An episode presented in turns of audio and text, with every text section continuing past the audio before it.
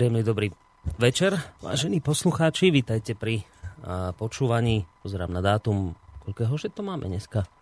Uh, 2. 2. januára, tak vítajte 2. januára pri počúvaní relácie o slobode v Slobodnom rádiu.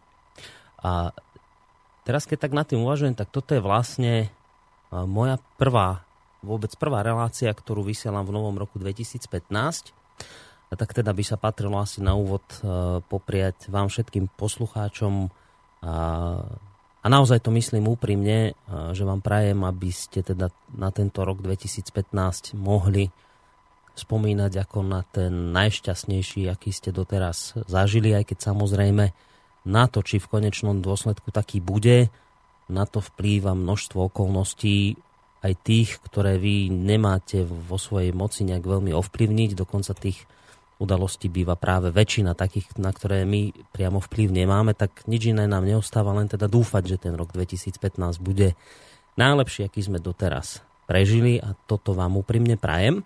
A druhú vec, ktorú chcem hneď v úvode dnešnej relácie povedať, je to, že si vážim nielen to, že v tejto chvíli vysielam prvú reláciu v roku 2015, ale je mi cťou e, vysielať ju práve s človekom, ktorý sa Teraz, ja, ja viem, že on toto veľmi nemá rád a on sa bude obšmietať a takéto slova superlatívy, on veľmi si na ne nepotrpí, ale ja chcem povedať, že e, je mi cťou odvysielať túto prvú reláciu v roku 2015 s človekom, ktorý sa nezmazateľným spôsobom zapísal v minulom roku, teda v tom roku 2014, teraz to myslím tak v úvodzovkách do dejín tohto nášho slobodného vysielača ale vie, hovorím, nemá tom veľmi rád, ale zase viete, ako sa hovorí, že čo je pravda, nie je hriech. No a prečo v takýchto superlatívoch hovorím? No preto, lebo práve tento človek zaznamenal jedný z najvýznamnejších poslucháčských ohlasov a sa mu to vlastne podarilo získať si srdcia mnohých vás za necelý rok, odkedy sme začali túto reláciu vysielať. To, čo teraz hovorím, to nie sú len moje dedukcie, ale to sú skutočné ohlasy, ktoré dostávam od poslucháčov, či už na moju mailovú adresu, alebo aj často na Facebook.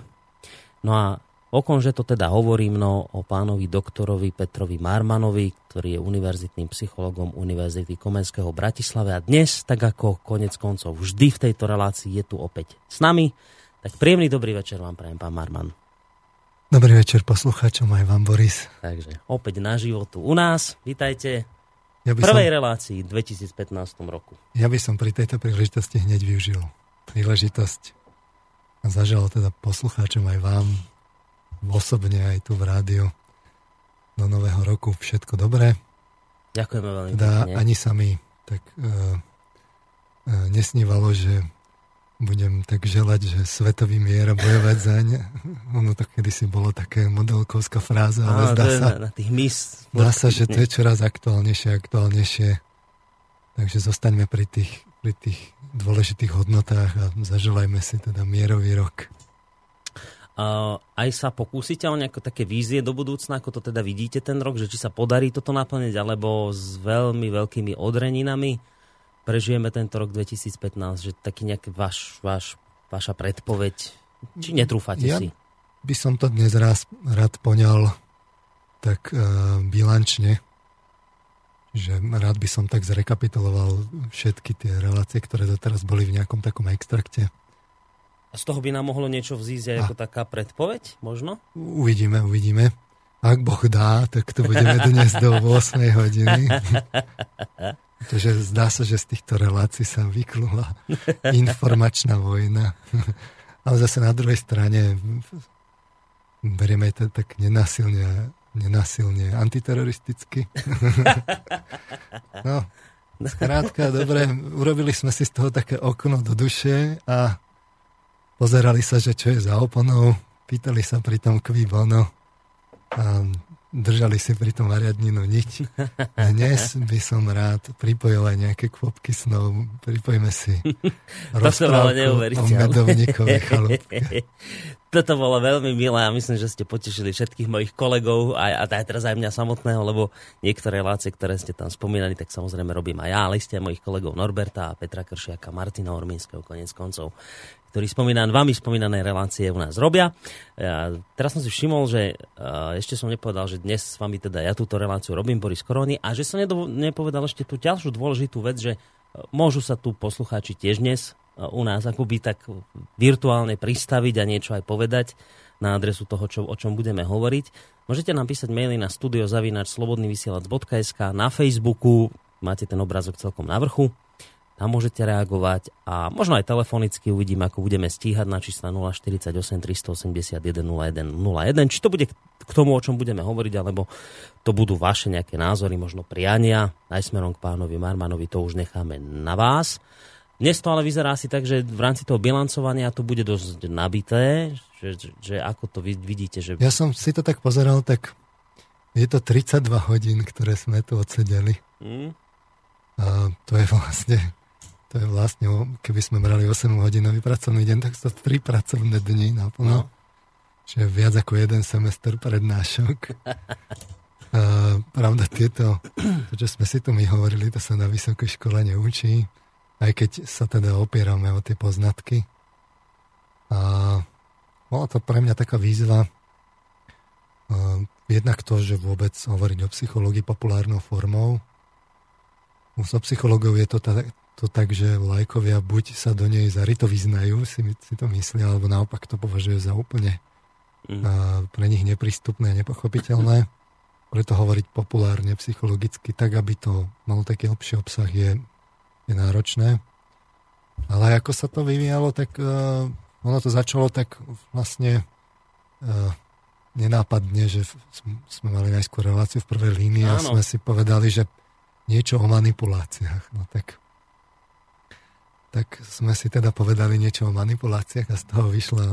A my sme začínali, teraz mi pripomente, to bolo tak všeobecne o manipuláciách, alebo už hneď tá prvá relácia bola zameraná na reklamu a na tieto záležitosti? Hneď prvá bola o reklame. Však, že to bolo ten májový dátum nejak Tak, tak, niekedy v máji sme začínali. No a ja musím len dodať, keďže už bilancujeme, že teda aj, aj sa ma to veľa ľudí pýtalo, že to sú také časté otázky, že ako ste na toho Marmana došli. No tak toto musím povedať, keď už dnes teda bilancujeme takto koncoročne, vlastne novoročne, my už toto je také zvláštne, že bilancuje sa ešte v starom roku, my teda bilancujeme v novom, ako nám to vyšlo časovo, tak to je odpoveď na mnohé často sa opakujúce otázky, že, že ako sme došli, no tak cez pána Emila Páleša, lebo ak sa nemýlim, vy ste boli jeho žiak. My sme boli spolupracovníci. Spolupracovníci a obaja kybernetici. 4 roky, no. Kybernetici a to už len tak, že, že ako ste sa od kybernetiky posunuli k psychológii? To, vás nebavila tá kybernetika, či čo sa stalo? Uh-huh. Že ste povedali, že svet čísiel a už nie, a idem radšej do niečoho takého ľudskejšieho, že? Mm. Lebo toto no, bude mnohých pocit, zaujímať. Že viete, umelá to... inteligencia tak narazila. Ona sa tak striedavo vždy pozviecha a narazí, pozviecha a narazí, tak toto ide približne v takých 10 ročných intervaloch. Mal som pocit, že tú pravdu treba hľadať niekde inde, tak som išiel študovať psychológiu. Uh-huh. A dobre ste urobili? V každom prípade psychológia ma stále baví. Mám to ako koníček, hovorím to aj študentom. Hmm. Čiže z tohto pohľadu sa mi to páči. A hovoríte, že to ste ma trošku prekvapili, že toto, čo tu hovoríte, sa na škole neučí. Ja som mal pocit, že mnoho je z toho, čo ste tu povedali, že prednášate aj svojim študentom, minimálne teda pokiaľ ide o tie manipulačné techniky, o spôsob manipulácie, ktoré sme vystavení zo strany rôznych reklám, že toto aj na škole vyučujete. Čo sa týka tých reklám, tam to nie je taký problém, ale už potom, keď ono sa to neučí, lebo my máme dnes na, na tých vysokých školách špecializáciu. Bude špecializácia, jednotlivé obory sa čoraz viac a viac ponárajú akoby do tých, do tých jednotlivostí. Potom je to na škodu veci, lebo mnohé tie komplexné javy, e, ako by nie je nikto, kto by ich tak postihoval. A to vidno aj na týchto reláciách, že okrem tej psychológie zrazu tam vystupovala aj sociológia, ekonómia, mass media, politika, geopolitika. Geopolitika dokonca, no. To boli pre mňa výzvy. niektoré z tých oborov som samozrejme mal s nimi skúsenosti, niektoré boli pre mňa tak ako fakt tá geopolitika, to je také, že stále to tak Veriem, že to je z pohľadu tej psychológie. Takže to treba brať tak s rezervou, ale nič menej. bola to výzva. No. E, potom vo výsledku, keď sa to má dať komplexne dohromady, tak keď máme veľa špecialistov, tak nie, nie sú tí, ktorí by to mali dať dohromady. Buď to berú ľudia ekonomicky, mm-hmm. alebo to berú masmediálne, masmediálne, ale tie komplexné súvislosti postihnúť pre spoločnosť je mimoriadne náročné. Mm-hmm. To je jedna vec. A druhá vec je samozrejme, e, keď má človek povedať, že čo je za oponou, tak sa dostáva mimo tú väčšinu. A ja to rád zdôrazním, že tie veci, ktoré hovorím tu, by som nemohol povedať v komerčnom uh, médiu. Mm-hmm. Z pochopiteľných dôvodov toto je v princípe jediné médium, kde, by, kde som to mohol hovoriť otvorene. No, kým budete pokračovať, toto je dobre, že napísal Kamil, lebo ja som vám o ňom hovoril pred reláciou a bolo by dobré, aby sme mu aj odpovedali. Napísal takúto vec, že ahoj Borisi, dobrý den pane Marmane. Letel sem domů, abych sem stihl relácii s vámi dviema. Uf, stihol to. Takže uf, vydýchol si a teraz, že sedím a popím hořký čaj a zuchem na reproduktoru. Tam napísal Kamil z Moravy. A Kamil je človek, ktorý mi nedávno telefonoval a pýtal sa takúto vec a teraz to môžeme takto hneď priamo v vyriešiť a odpovedať mu. On sa ma pýtal, že e, on by bol ochotný zafinancovať vznik nejakého portálu internetového, na ktorom by sa objavovali nie len časti z tejto našej relácie, ale možno nejaké texty od vás a nejaké také ďalšie informácie, s ktorými sa ľudia bežne nemajú možnosť stretnúť že by bol taký nejaký špeciálny mail vytvorený a že teda on by bol ochotný to celé financovať. No tak teraz sa vás takto priamo vo vysielaní pýtam, že čo hovoríte na takýto jeho nápad? Uh, mm, portálov je podľa mňa dosť. Skôr treba rozmýšľať nad, to, nad tým, že kde spojiť síly. Tohto pohľadu si myslím, že výhľadovo by mal taký portál vzniknúť e, na slobodnom vysielači Čiže asi lepšie potom pouvažovať ako pomoc slobodnému vysielaču. Ja v každom prípade nepracovné vyťaženie neumožňuje mm. takéto veci robiť. Možno keby som bol na slobodnej nohe, tak to by bolo niečo iné, ale zatiaľ to teda rozhodne nie je reálne. Mm. Ledva stíham tieto relácie. Tak, čiže toto je odpoveď aj pre Kamila, že časovo je to momentálne to má nastavené pán Marman tak, že tieto veci by jednoducho ďalej nestíhal, ale to neznamená, že s týmto nápadom sa nebudeme ďalej môcť hrať. Tak a porozmýšľať nad tým, ako to teda urobiť. Takže dnes to bude, ako ste naznačili, bilančné. To znamená, že my si vlastne dnes, inak toto je taká ešte informácia pre poslucháčov, že dnes to nebude dvojhodinovka, ale urobíme trojhodinovku, tak ako sme urobili posledne. Čiže dnes počas tých troch relácií si tak trošku prejdeme tým všetkým, čo sme tu pospomínali od toho 15. mája, kedy sme vôbec prvýkrát začali vysielať túto reláciu ešte pod názvom v prvej línii?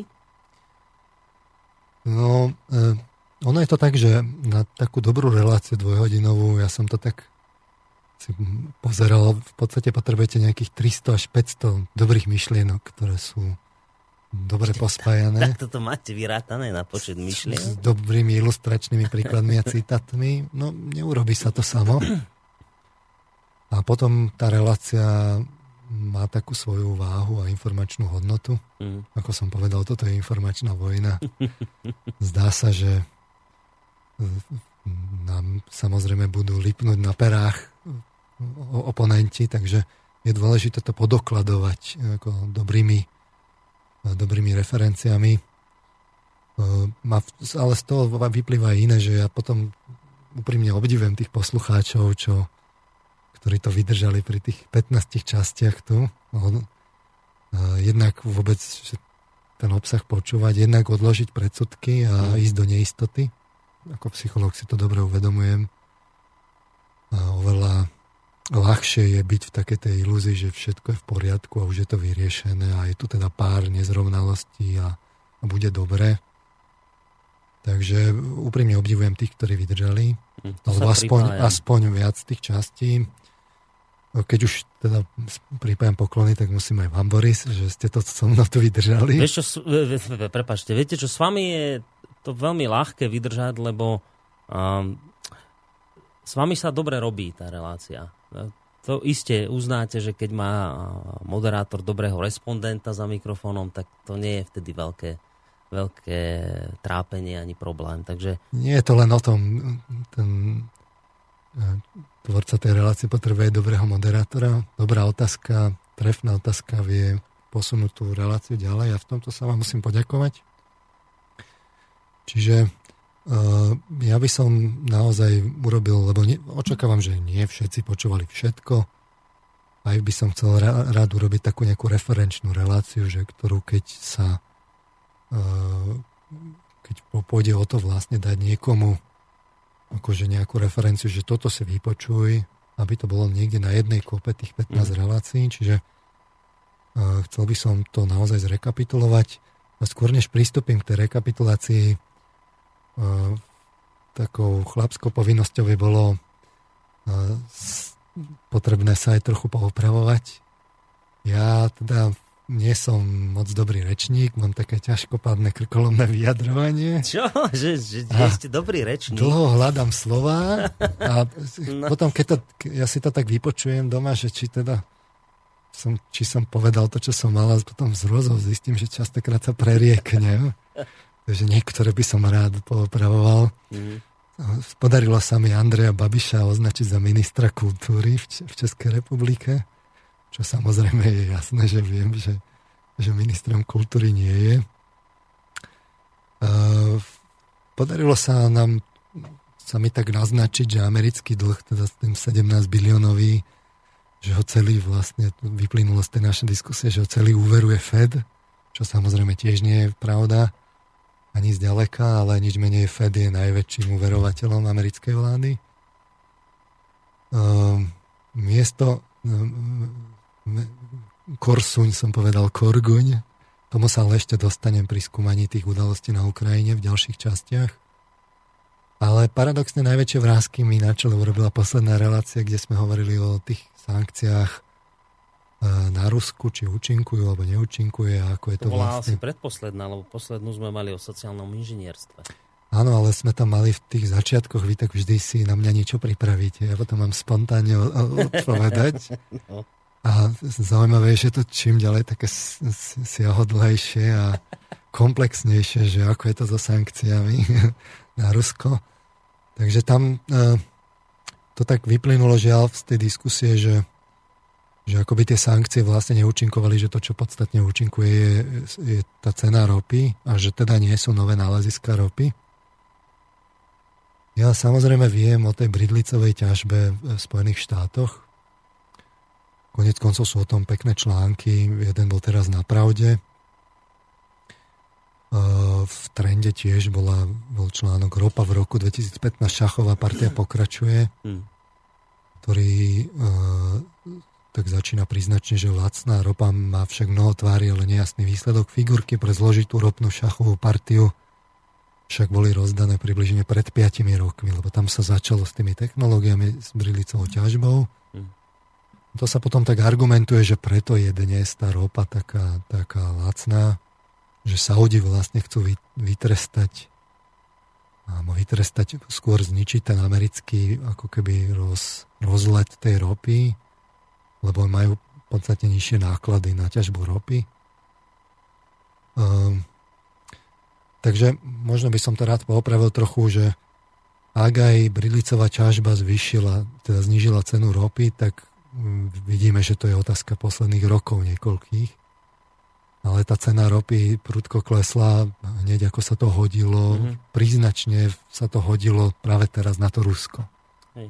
Preto trvám na tom, že tam bude nejaká dohoda medzi Saudami a Američanmi, aj keď môže byť taká komplexnejšia.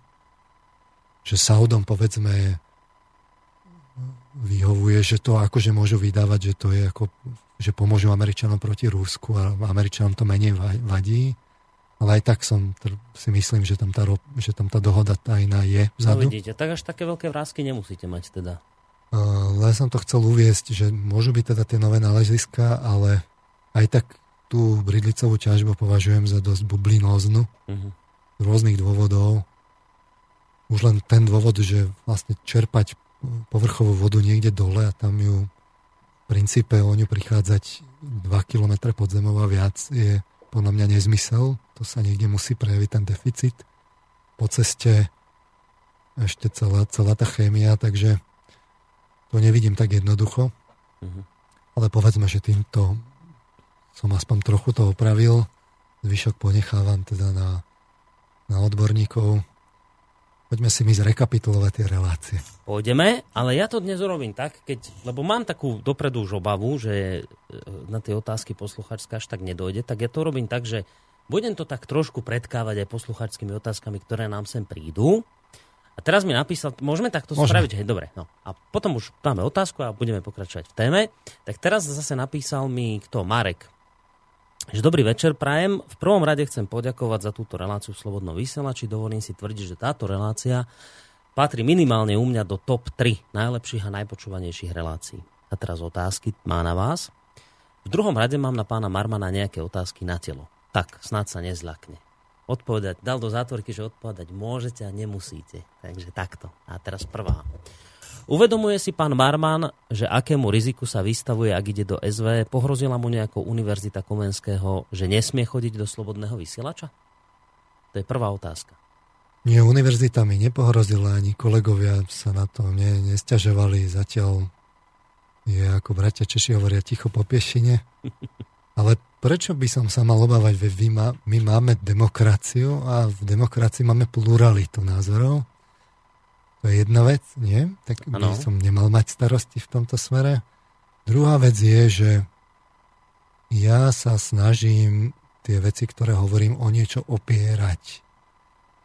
A hovorím o tých zdrojoch, ktoré, ktoré, ktoré hovorím, ktoré referencujem. Čiže ja si to ne, nevymýšľam len tak, ale mám nejaké, nejaké nejaké zdroje, ktoré sú overiteľné, presne tak ako vo vede.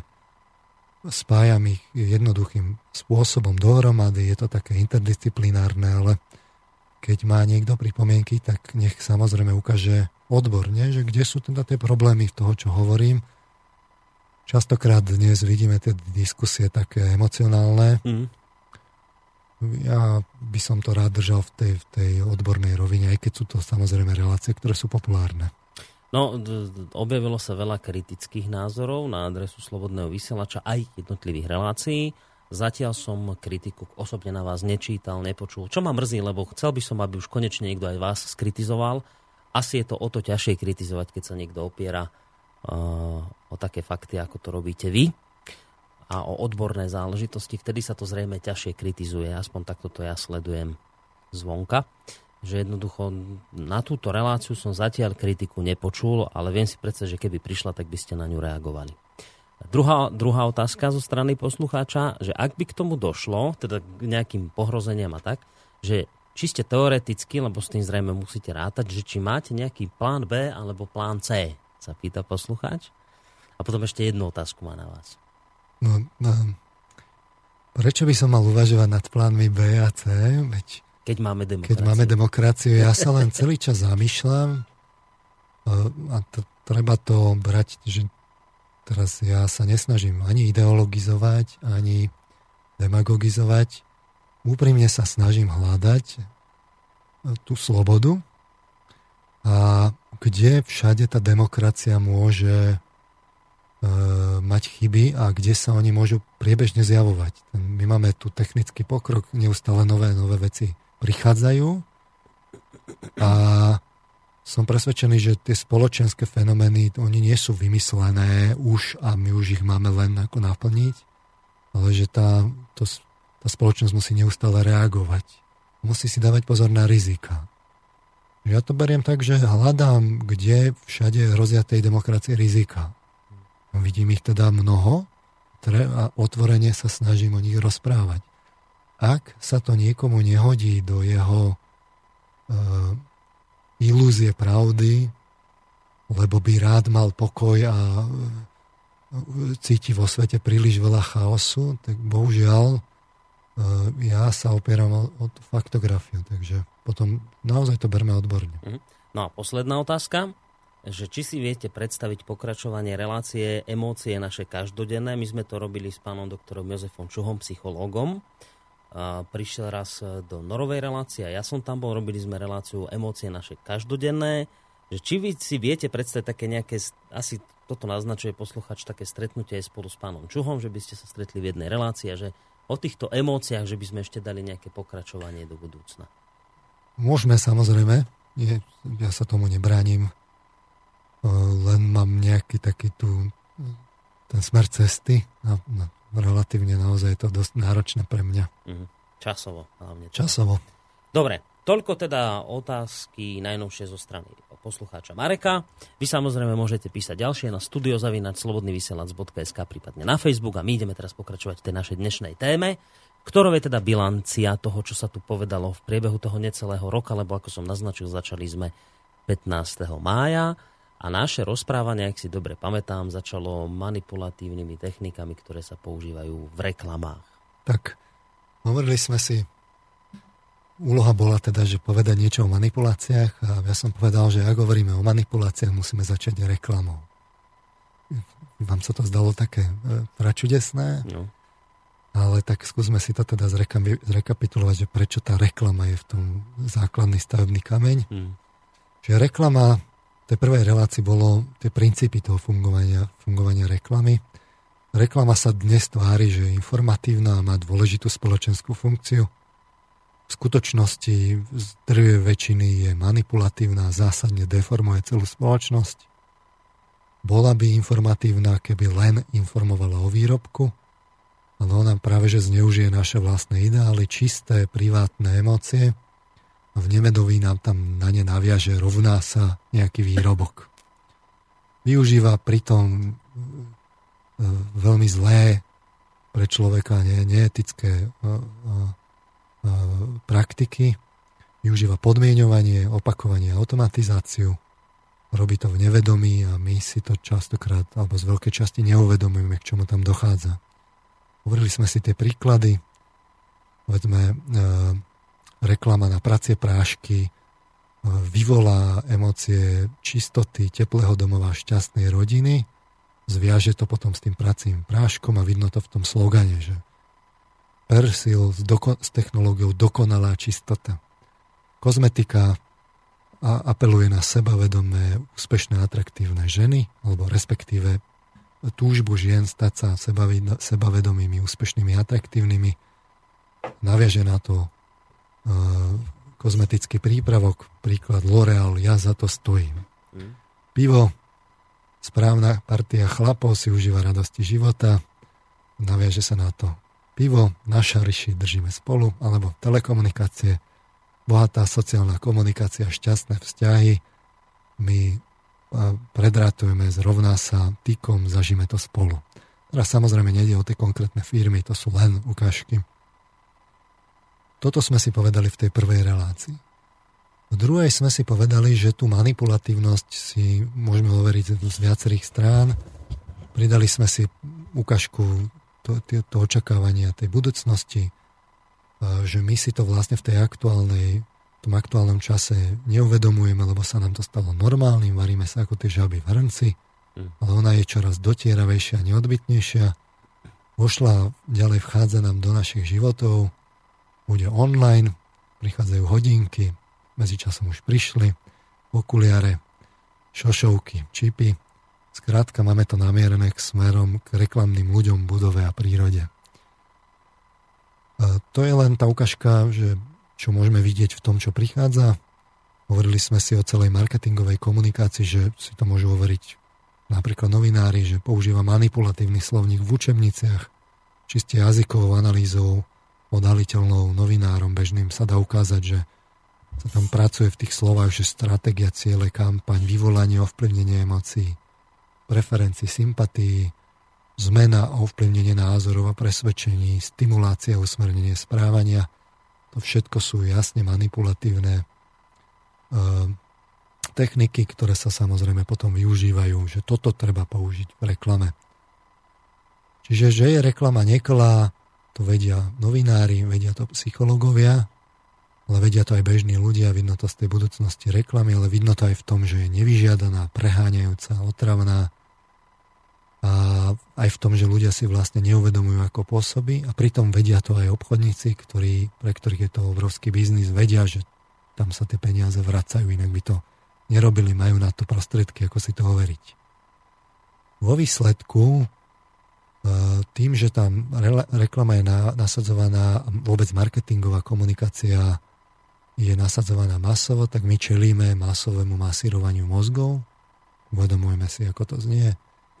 Média sa na tom podielajú a žijú z toho, porušujú tým svoje vlastné kodexy a tu na opravdu polovedome, či už otvorenie alebo, alebo, alebo nie, nie, akože vytesnenie zatlkajú.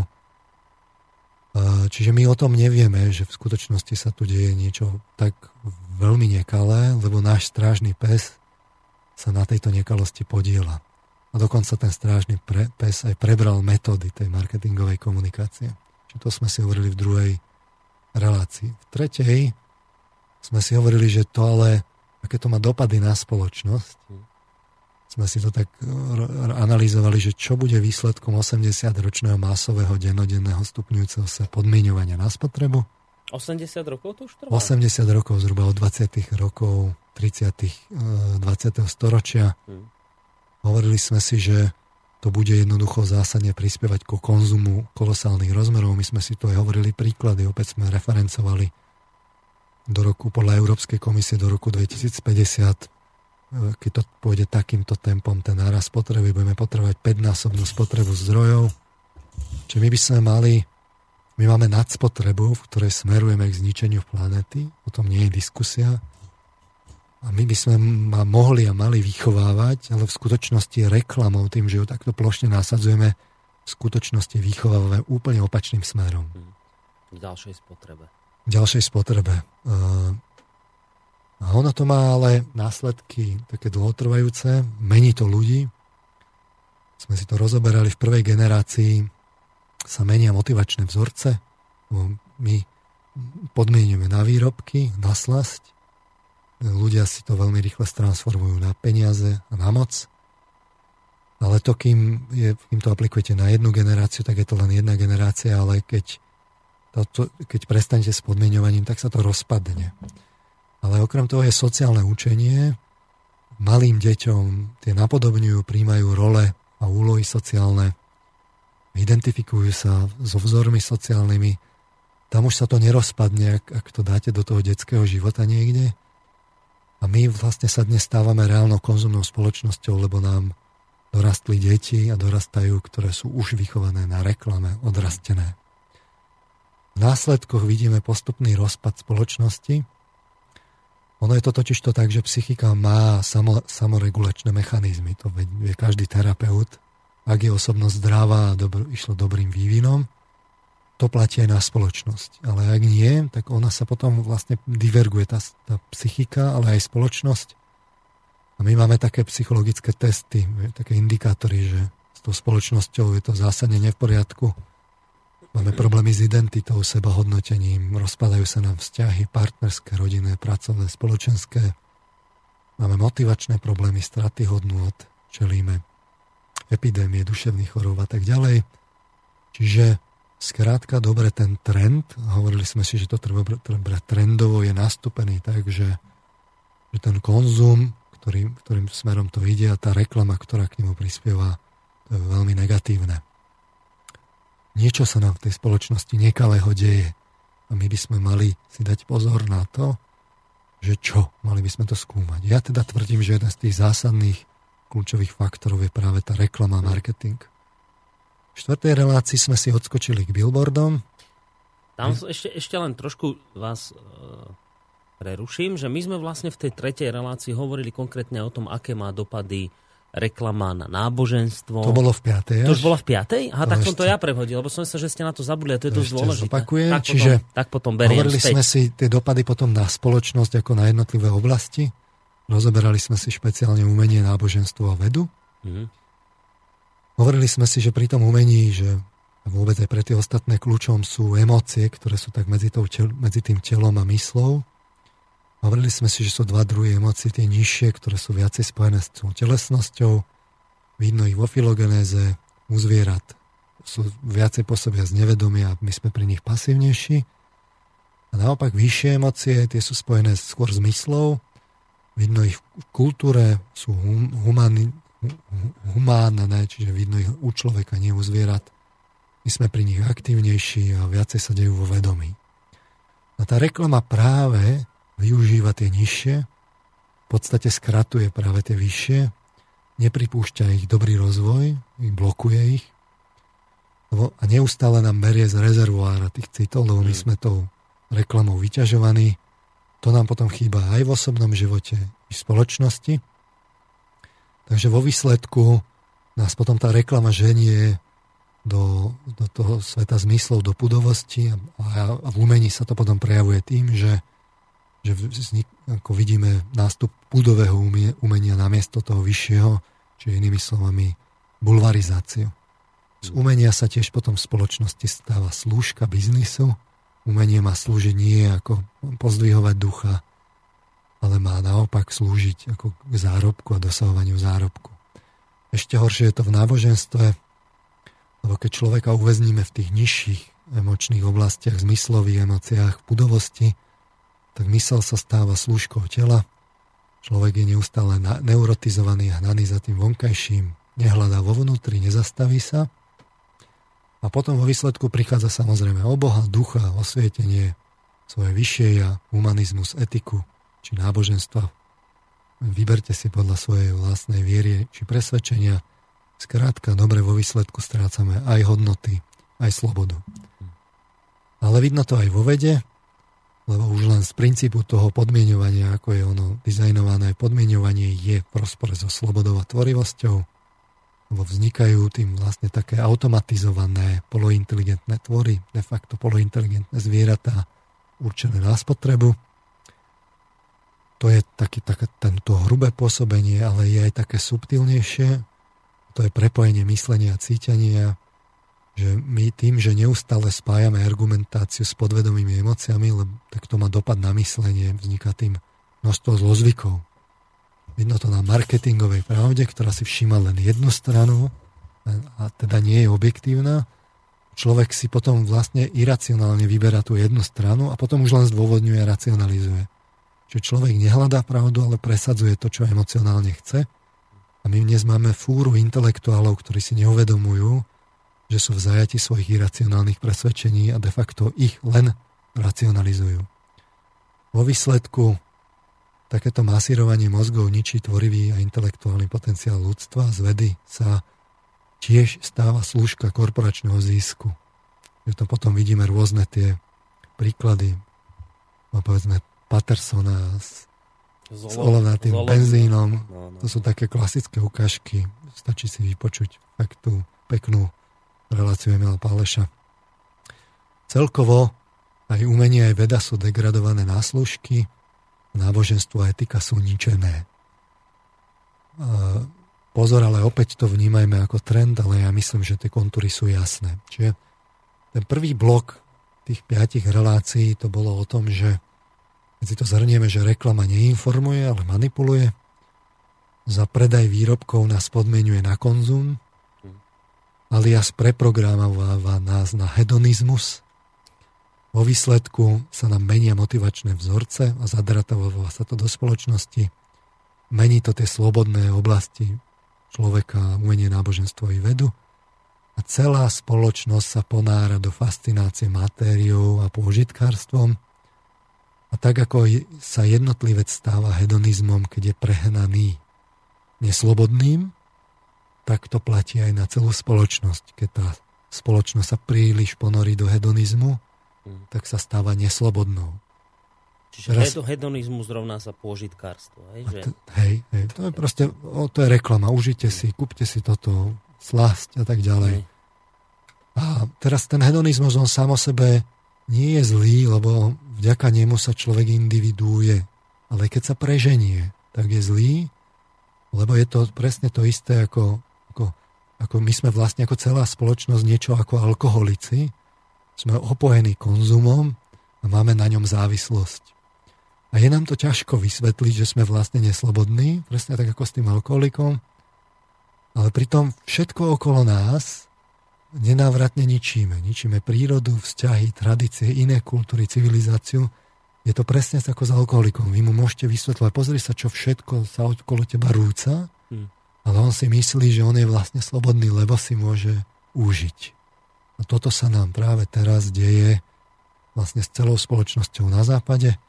My vo všetkých parametroch potom už badáme ten rozpad spoločnosti a prichádzajú práve tie, tie v odbornej literatúre tie názvy, že zánik západu. My si to neuvedomujeme, že zanikáme ako spoločnosť. Ja si spomínam, že pri tej reklame ste vtedy veľmi zaujímavo rozprávali o tom, že ako ona vlastne zmení tie naše hodnoty, ktoré sme uznávali, že že, že láska. Tomu sa dostaneme Či, ešte. To ešte tiež máte. Ja tak, lebo ja, ja mám furt pocit, že, že to ste zabudli povedať niečo také dôležité. Vidím, že to je v ďalších častiach.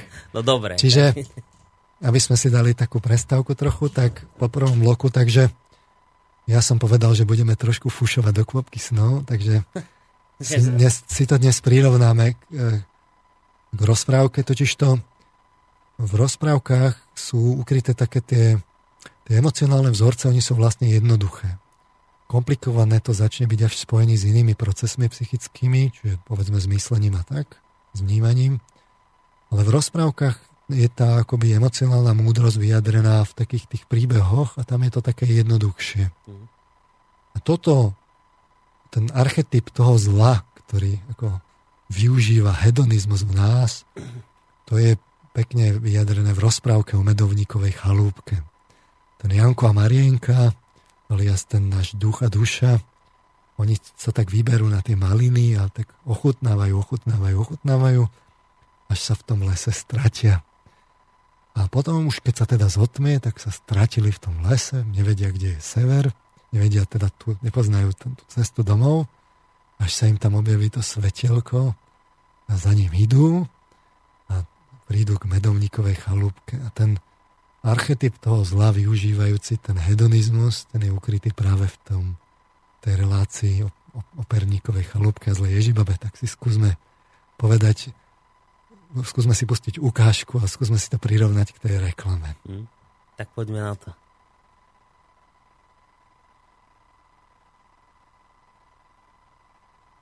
No, ja som si myslel, že už nám bude hrať nejaká rozprávočka, teda nejaká konkrétne, rozprávka o medovníkovej chalúbke. Vy ste to tak pekne obkecali celú tu, že všetko, čo budeme... No áno, to by sme si chceli pustiť, ale nejde nám to a pritom nám to tu ukazuje, že to hrá a stále nič. Tak uvidíme, že či to teraz pomôže. A teraz nám to hrá. Vítajte v chalúbke v mojom svete, stratili ste sa na výlete. Tak rýchlo stúpte hneď a zaraz. Sladučké perníky čakajú na vás, na vás, na vás. Vydajte detičky, sadajte k stolu, sladučké perníčky, dajme si spolu. Všetky sú len pre vás, tak buďte smelí. Tu u mňa zastal čas, tu sme v cieli cieli. Ich vôňa nesie sa celúčkým lesom, pečie mi deň čo deň, len preto, že som dobrá a priateľská tetuška z hory. Ten, kto si dá, ten viac nebude chorý. Chorý. Vitajte, detičky, sadajte k stolu, sladučké perníčky, dajme si spolu Všetky sú len pre vás, tak buďte smelí. Tu u mňa zastal čas, tu už sme v cieli. V cieli, v cieli. Vítajte v mojej chalúbke. Toto bola toto bola celkom podarená vec, čo ste tu na nás vytiahli. To bolo zaujímavé. To bolo z reálnej rozprávky o medovníkovej chalúbke. To, sa, to normálna rozprávka bola? To som pustil ukážku, no ešte to, si pustíme ďalšie dve. Že to nejaký muzikál bol, alebo si čo? to ukázali, že už malé, de- už malé deti na to pripravujeme, ako to je. No dobre, počujete, teraz by sme zase mohli spraviť takú vec, že skôr ako budete pokračovať ďalších tých dielov, tak zase by sme to mohli nejako predkať takou otázkou od poslucháča. Dobre, tak teraz prišla takáto od Petra, že chcem sa spýtať, či pán Marman neuvažoval o napísaní knihy, kde by zhrnul základné myšlienky zo všetkých relácií. Ja som rozmýšľal nad spracovaním celých relácií do písanej formy vo forme upravených dialogov, ale podľa môjho predbežného testovania už teraz by to bolo na tri knihy a to by neprešlo v žiadnom vydavateľstve. Ďaká za odpoveď, či teda niečo nechystáte nejakú knížku, takú, kde by to bolo tak ucelenie, všetko zhrnuté. Ešte, toto. ešte to nemám celé vlastne ucelené, my sme ešte neskončili zatiaľ, len bilancujeme 15 relácií, ale um, určite by to stálo za to mať to nejako tak aj v knižnej podobe, len na to nemám čas, priznám sa naozaj. Takže jedine, keď niekedy sa sami zdáte, začnete vydávať. Nejaký už, dobrovoľník možno, dobrovoľník, keď sa toho chytí nejaký, a, tak takto by to v tejto ja chvíli išlo. Nestíham. Nestíhate. Dobre, tak poďme ďalej. E, Dobre, Ideme teraz... k relácii kol, kolkátke, ktorú sme riešili. Kedy? Čiže zobrali sme si takých prvých 5. 5 o reklame. Teraz si rozoberieme ďalších 5, lebo to tak vlastne nadvezuje, že totiž to ono, keď sa povie o tej reklame, marketingu, tak to vyzerá, no tak áno, možno to tak ako blokuje tú slobodu trochu, ale tak je to taký negatívny fenomén možno, ale tak zase, prečo by to malo byť zase tak na, zásadne zlé. No lenže ako náhle je niekde manipulácia, tak je niekde aj manipulátor. A my by sme mali o tom vlastne vedieť, že tu niekto vo veľkom manipuluje a že tu je teda tá zlá Ježibaba, ale my o tom nevieme, lebo média pristúpili na tú hru, či oni sa stávajú obeťou v prvom kroku a naši strážni psi, ktorí by nás mali strážiť, hmm. tak v skutočnosti začali tej Ježibabe jesť z ruky. Že vo výsledku oni nás strážia tak, že nás strážia pred tým, pred, pred tých, ktorí im dávajú jedlo. Že prí, príbeh o tom, ako sa zo strážnych psov stávajú nadháňači stáda, alias o systémovej chybe liberálnej ekonomiky, o ktorej nechceme počuť, o ktorej hovorí už Čomsky, že odoberateľom služieb médií nie je verejnosť, ale korporácie. Tak to o tom bolo vlastne tých ďalších 5 relácií. Každá tá ďalšia znela vlastne tak neuveriteľnejšie a neuveriteľnejšie. My sme mali tú akoby koincidenciu, že sa diali tie nákupy médií paralelne s, to, s tými našimi reláciami. Áno, áno, áno. Čiže u nás sa vlastne teraz v posledných rokoch deje presne to, čo sa dialo v Spojených štátoch amerických koncom 19. a začiatkom 20. storočia. Kľudne nech si to e, médiá zistia. Deje sa presne to isté a to je práve nevyhnutný nevyhnutná systémová chyba liberálnej ekonomiky. Počkajte, čo sa dialo? Toto nerozumiem. Nákupy médií. To sa dialo na prelome 19. a 20. storočia v Amerike? Áno, jednoducho, ako náhle u nás sa udialo to, že po pade komunizmu začali vznikať postupne čoraz väčšie a väčšie celky, začnú vám vznikať monopoly, kartely a tak ďalej, proste veľké, veľké korporácie a tie samozrejme, že siahnu po, po médiách. To je nevyhnutné, veď oni chcú sa presadiť, to je, to je kapitalizmus. Takže to celkom logicky vyplynulo aj u nás po tých zhruba 20-25 rokoch odpadu komunizmu a nástupu demokracie sa toto udialo aj u nás. Že situácia v Čechách aj na Slovensku je veľmi podobná. Uvádzajú sa média, teda mena tých oligarchov v Čechách Andrej Babiš, Zdenek Bakala, Všetinský, u nás Penta, JNT, hovorí sa o Jurajovi Širokom. Uh, niektorí viac otvorene, niektorí menej, ale všetci svorne tvrdia, že oni do, do tých médií nezasahujú, a nevidia ten konflikt záujmov ani. No tak sme si to v šiestej relácii teda rozoberali, aké sú teda tie prostriedky majiteľa, ako ovplyvniť tú, relá- tú, tú, tú redakciu tak, aby tam niesol to, čo považuje za potrebné. A to bola relácia o vplyve vlastníckých vzťahov na tak. manipuláciu v médiách. Čiže hovorili sme si, že ako úpravou strategických cieľov, určením cieľovej skupiny a vôbec tým, či potlačíte investigatívnu žurnalistiku alebo nie, môžete na čo zameriate celé to médium, už tým môžete veľa ovplyvniť. To ste vtedy hovorili, že, že ak s danou, povedzme, vládnou zostavou aktuálnou súhlasím, tak budem médium ťahať skôr do bulváru. A, spo- a ak nesúhlasím, nákupov, no, ak nesúhlasím, tak, tak investigatívna. Investigatívne budem riešiť. Čiže si to predstavte takto, že keď je pri moci, aby sme to lepšie pochopili, ja neviem, Robert Fico, tak bude denník sme extrémne investigatívny a bude vyťahovať samé kauzy. Keď sa dostane k moci Iveta Radičová, ktorá je pravicovo nastavená, podobne ako denník SME, tak skôr bude prehliadať tie, tie Samozrejme, chyby, neurobi sa to Až buď tak, tak alebo tak, ale teraz nemusíme to rovno na, na, ja, na, na som sa nejak taký príklad. Jednoducho to vidno. To... Uh, druhá vec je samozrejme dosadí sa management lojálny, veď to považujeme za samozrejme, systém odmeňovania, nastaví sa organizačná štruktúra, na pár kritických bodov sa na špinavú prácu sa Svoji ľudia dosadia. lojálni ľudia, ale aj v tej kultúre tej firmy, v systéme hodnot, procesoch, štýle riadenia, v systéme odmeňovania, po veľkej väčšine tých procesov, ktorá je neverbalizovaná vo zvykoch a úzusoch, tam sa to vlastne celé nesie, lebo ten, ten, ten management z hora to tam vnáša. Ale dá sa ísť aj samozrejme na te, v tej práci s tými redaktormi, tam sme si spomínali práve tie výskumy psychologické na konformitu a na poslušnosť. Mm. Čiže šerif Ash, Moskoviči, Milgram, Hoffling. To sú také klasické experimenty zo sociálnej psychológie. Vo výsledku sa potom nesia na chlebodarcov minimálne, čiže na majiteľov v prvom rade, alebo na spriaznených politikov, alebo na inzeretov a tak podobne. Noam Chomsky to opäť nazýva, že reklama je vlastne až pridelovanie licencií na podnikanie. Čiže to sme zase nevymysleli my nič nové, žiadne koleso. Je to známe, čiže média ako prostriedky. No Čiže potom... inými slovami hovoríte o tom, že médium, ktoré má príjmy z reklamy, nemôže hovoriť o sebe, že je nezávislé. O tom svedčia práve tieto relácie.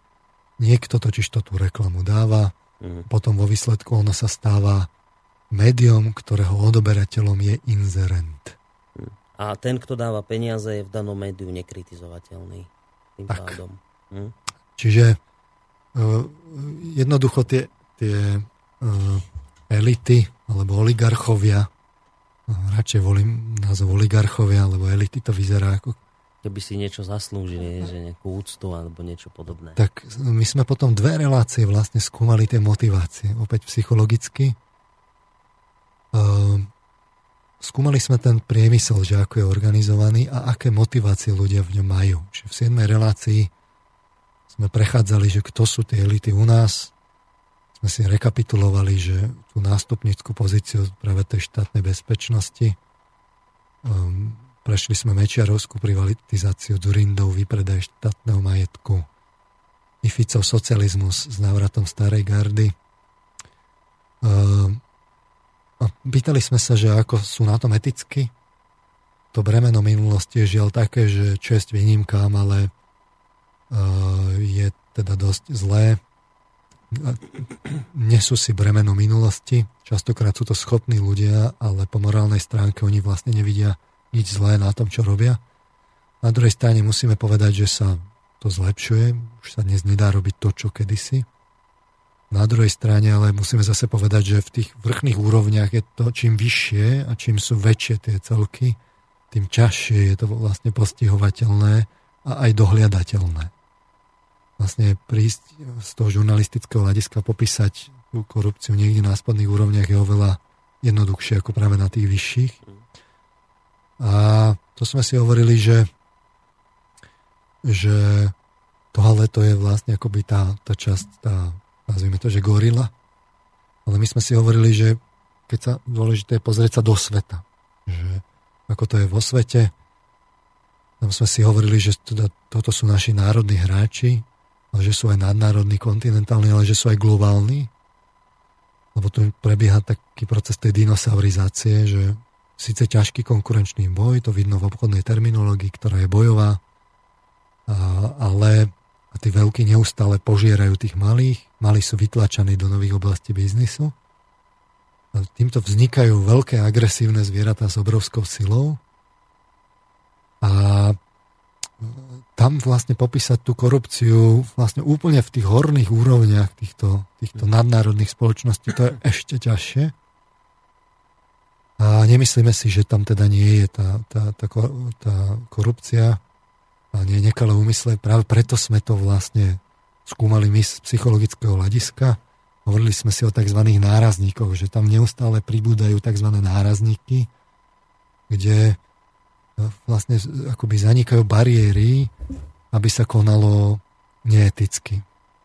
Čiže hovorili sme si, že keď prebieha monopolizácia trhu, tak tá je zlá preto, že v konečnom dôsledku len niekoľko ľudí, málo ľudí potom rozhoduje o veciach a tí sa dohodnú preto sú aj protimonopolné úrady, ale treba si uvedomiť, že globálne monopoly žiadna krajina dnes nechce zrušiť, to pekne vidno, lebo jej to dáva konkurenčnú výhodu proti ostatným. Toto je vlastne nová, nová situácia, ktorú si treba uvedomiť pri globalizácii a demokracii, že kedy si boli povedzme antimonopolné tak mm. ako praktiky nasadzované na, na korporácie, ale my tu máme dnes globálne monopoly a zrazu tie nemajú oponenta. Čiže neexistuje niečo ako globálny antimonopolný presne úrad, tak, ne? že niečo presne tak. A tie jednotlivé krajiny to používajú v konkurenčnom boji s ostatnými krajinami a preto ich to nechcú zrušiť a to je, to je veľmi zlé. A keď má niekto proste globálny monopol, tak on čomu zabráni robiť proste nekalosti?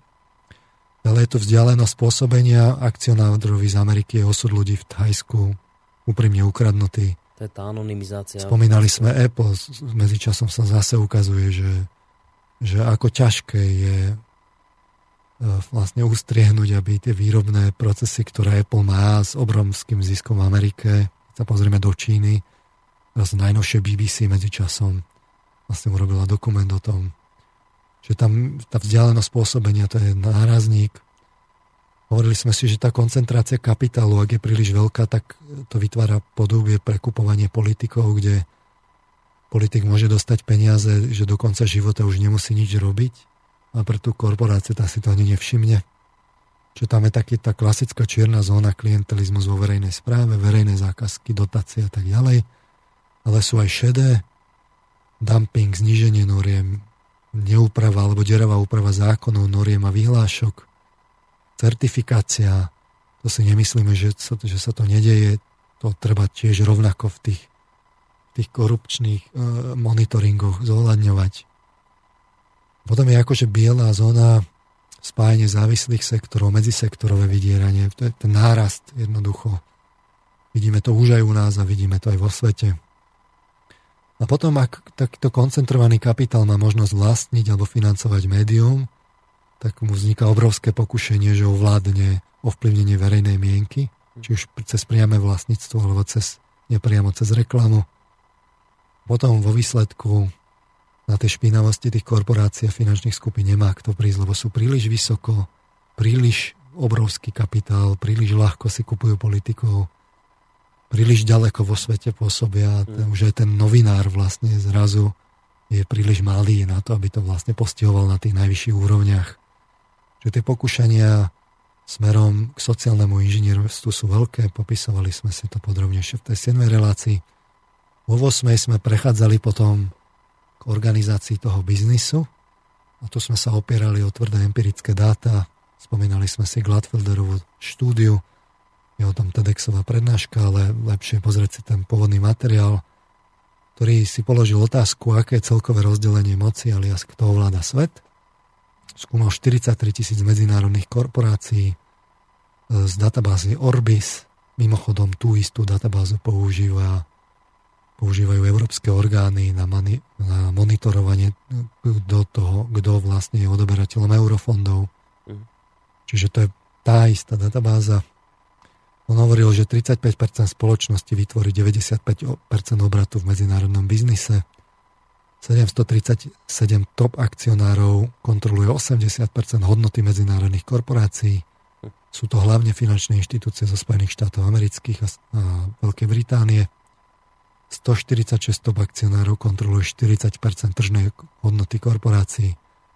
Stupeň kontroly je veľmi extrémny podľa akýchkoľvek štandardov a hovorí, že veľké prepojenie hráčov v jadre môže znamenať značné systémové nebezpečenstvo pre svetovú ekonomiku, zvlášť teda hmm. po e, finančnej kríze. Že tam sa to najlepšie ukázalo. No, tam sa to pekne ukázalo. E, my sme si vyhmatli jednu spoločnosť, napríklad Barclays, ktorá má len v tých aktívach len v aktíve 2,4 bilióna amerických dolárov. Sme si hovorili, že to je, keby sa to v pasatoch vyjadrilo, tak sa to 244 rokov vyrába u nás v Bratislave. 90% vzdialenosti na mesiac by si tými pasatmi sa mohlo vydláždiť. Uh, hovorili sme si ale, že tie, aj v tej organizácii tých firiem vlastne no, prichádzajú k tým nárazníkom, že kedy si to bolo remeslo, potom vznikli SROčky, akciové spoločnosti, burza cených papierov, nadnárodné firmy. Tam všade sa vlastne tí ľudia strácajú, pretože pracujú pre firmu, ktorá je vlastne na spleťou firiem s pohyblivými podielmi, vlastne nevedia pre koho. Väčšina ľudí dnes nevie, pre koho pracuje. To pokušenie vlastne ukradnúť je dnes veľké, zvlášť keď tie výsledky tých, tých nadnárodných firiem z burzy sú potom v médiách, kde tam tá cena akcií sa odvíja len od toho zisku vo výsledku sme ako v tej motivačnej štruktúre, keď sme to skúmali, tak sme hovorili, že my sa dnes strácame v komplexnosti toho súkolia, máme anonymizáciu vzťahov, silnejúci egoizmus a to celé začína byť orientované na zisk. V priemysle, ale toto celé si treba uvedomiť, to patrí na tých, platí na tých finančných hráčov, čiže od tých finančných hráčov, o ktorých hovorí Gladfelder, tak sme si skúmali, že akú oni majú motiváciu tých top v biznise, ktorí riadia medzinárodný obchod. Na ne platí tieto samý nárazník psychologicky, že tam je veľké pokušenie vlastne prekročiť tie etické šta, ako bariéry a celé je to potom o tom zisku, lebo na to je to orientované. A rozoberali sme si to aj špeciálne pre banky, ako banky pracujú s hodnotou, že to už nie sú len úschovne cených kovov, a tak ďalej, ale že vlastne sú to dnes už investičné fondy, kde sa nasadia na požičky úroky a vzniknú vlastne predpoklady pre infláciu. Pomáhajú im v tom výrazne centrálne banky. Vo výsledku je potom jediné kritérium posúdenia úverovania investícií je len zisk. Hmm. Čiže zisk, zisk, zisk v závere v tej keby sme si to chceli zrekapitulovať v tej, v tej motivácii tých firiem, tak naša gorila teda kradne dosť okato, lebo je blízko relatívne a ešte ju vidíme, aj keď sa učí od západu a sofistikuje sa rokom čo rokom. Ale západné oligarchie vytvorili zložitý mnohostupňový systém, dehumanizovaný, v ktorom sa v ktorom je všetko orientované na homu za ziskom a ten človek je tam čoraz menej a menej podstatný. A oboje siahnu po médiách, aby svoj zisk dosiahli. To vyplýva z ich motivačnej štruktúry. Proste psychológia v tomto smere nepustí. No a teraz, keď už vlastne tie médiá sú ovládnuté práve tými oligarchiami, tak vidno, že vzniká to pokušenie pre to sociálne inžinierstvo a pre programovanie. My sme si najskôr ukázali teda to programovanie, ako prebieha v praxi, že sa nám menia hodnoty. Ukazovali sme si to aj v 9. a v 10. relácii, opäť dosť podrobne. Ukázali sme si to nakoniec na príklade značiek, že značka kedy si bola výsledkom kvality, ale už vlastne to ani tak nie je pravda, zase to treba vnímať ako trendy, že už to nie sú ani skúsenosti, ani parametre, ale výsledkom je vlastne pôsobenie reklamnej kampane. Kedy si, keď bolo niečo kvalitné, potom bola to bola časom značka, značka sa rovnalo určite kvalitné. Včera to bolo tak, že ak je niečo značka, tak je to asi aj kvalitné. Hmm. Ale už to začína byť obrátené, že taká ozalita, že kupuj značku, aj keď vieš, že je to vlastne nekvalitné. My platíme ako hlúpi za značky, pričom pomery cena výkon dopadajú pre značky do žalostne v tých porovnaniach. A hovorili sme si, že sa to preprogramováva, že značka dnes už nie je teda ten, tá pečať kvality, ale de facto sociálny status. Že nakoniec zostane len ten jediný argument, že ja to kupujem kvôli tým druhým. Hm. No a čiže najskôr bola značka ako výsledok kvality, potom do toho vstúpi programovanie, značka sa nasycuje fiktívnym emocionálnym obsahom, pričom sa rozpája tá väzba medzi značkou a kvalitou. A na konci slepé poslušné stádo, ktoré, je, ktoré kupuje značkové vlastne hlúposti, a robí to vždy kvôli tým iným, čiže vlastne nevie prečo. A podobne je to s celebritami, kde na začiatku tiež kedysi boli osobnosti, ktoré niečo dokázali, no potom do toho vstúpilo programovanie, osobnosti sa v médiách nasycujú fiktívnym emocionálnym obsahom a opäť sa rozpája tá väzba s činom.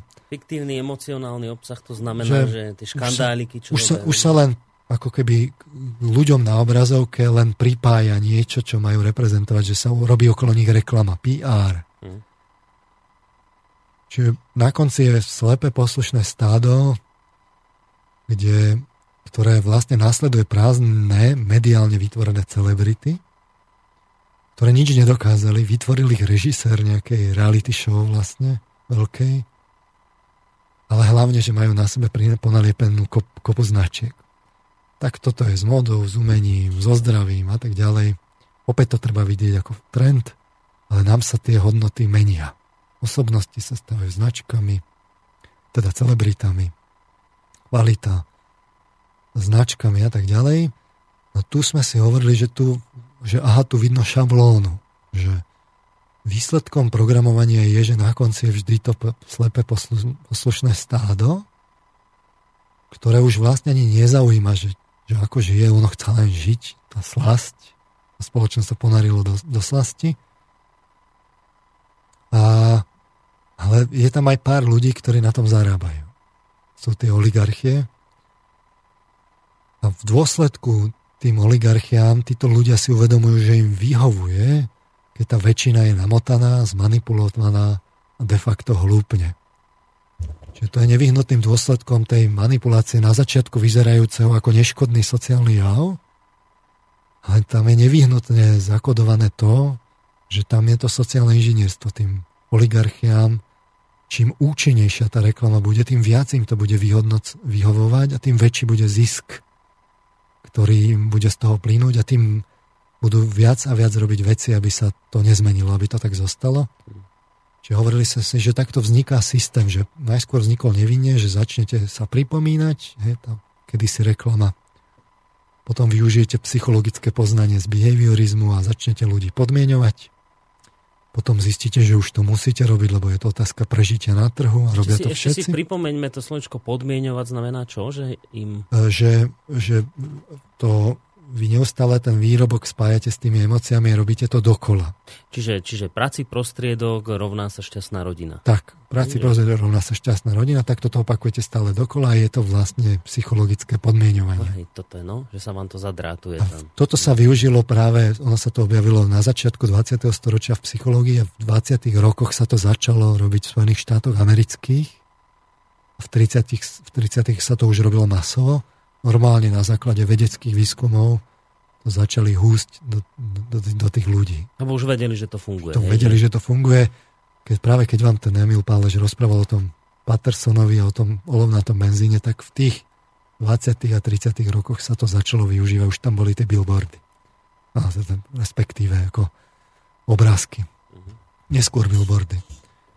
Čiže uh, začnete sa pripomínať, začnete využívať psychologické poznanie, potom to už robia všetci, potom to príde, že tak ako prichádza viac a viac kanálov, noviny, rádio, televízia, internet, mobily, okuliare, hodinky a tak ďalej, je to čoraz účinnejšie a účinnejšie a tým viac to do nich šijete a šijete. Potom v istom momente zistíte, že ľudia z reklamy blbnú lepšie povedané reklamou sú manipulo- manipulovateľní a pri plošnej reklame sa to zgeneralizuje a sú všo- vo všeobecnosti manipulovateľnejší viacej, sú citlivejší na manipuláciu. Prídete aj na spätnú väzbu, že čím sú viacej zmanipulovaní, tým lepšie účinkuje reklama, systém sa začne posilovať sám a ešte vy pri tom zarábate. E, čiže môžeme, môžete dokonca povedať, že ľudia si začnú platiť reklamu na zblbnutie samých seba, lebo tým, že platia tie tovary, platia si tú reklamu, tá ich ohlupuje a oni si potom viacej kupujú. Čiže to sme si nazvali, že to je také perpetuum mobile, lebo najskôr vložíte malú energiu, kapitál, rozbehnete stroj, reklamu a priemysel, a potom to už ide samo. No a t- teraz neviem, či sme mi na to odpoveď vtedy dali, alebo či ma to len teraz tak napadlo. A teda, že cieľom je vyťahnuť z ľudí peniaze, alebo cieľom je mať ohlupnuté stádo ľudí, ktorí môže no, manipulovať. Najskôr je cieľom pre tie oligarchie vytiahnuť tie peniaze. Uh-huh. Hej? Lebo ide o zisk. Jasne. Preto sme si pozerali tú štruktúru toho priemyslu, preto sme si podrobne skúmali tie motivačné vzorce. Ide o zisk, priemysel je hierarchizovaný, na vrchu stoja finančníci, finančníkom ide o zisk. Ide o vytiahnutie peňazí z ľudí. Uh-huh. Ale potom v istom mema- momente, keď sa ten, to perpetuum mobile rozbehne, vy zistíte, že vám to vlastne vyhovuje, keď tí ľudia sú takto manipulovateľnejší a že vy vlastne pod rúškom toho, toho, toho podmienovania, že vy tam môžete pridať rôznu agentu a vy môžete začať tú spoločnosť viesť nejakým smerom. A o tom boli práve tie ďalšie relácie.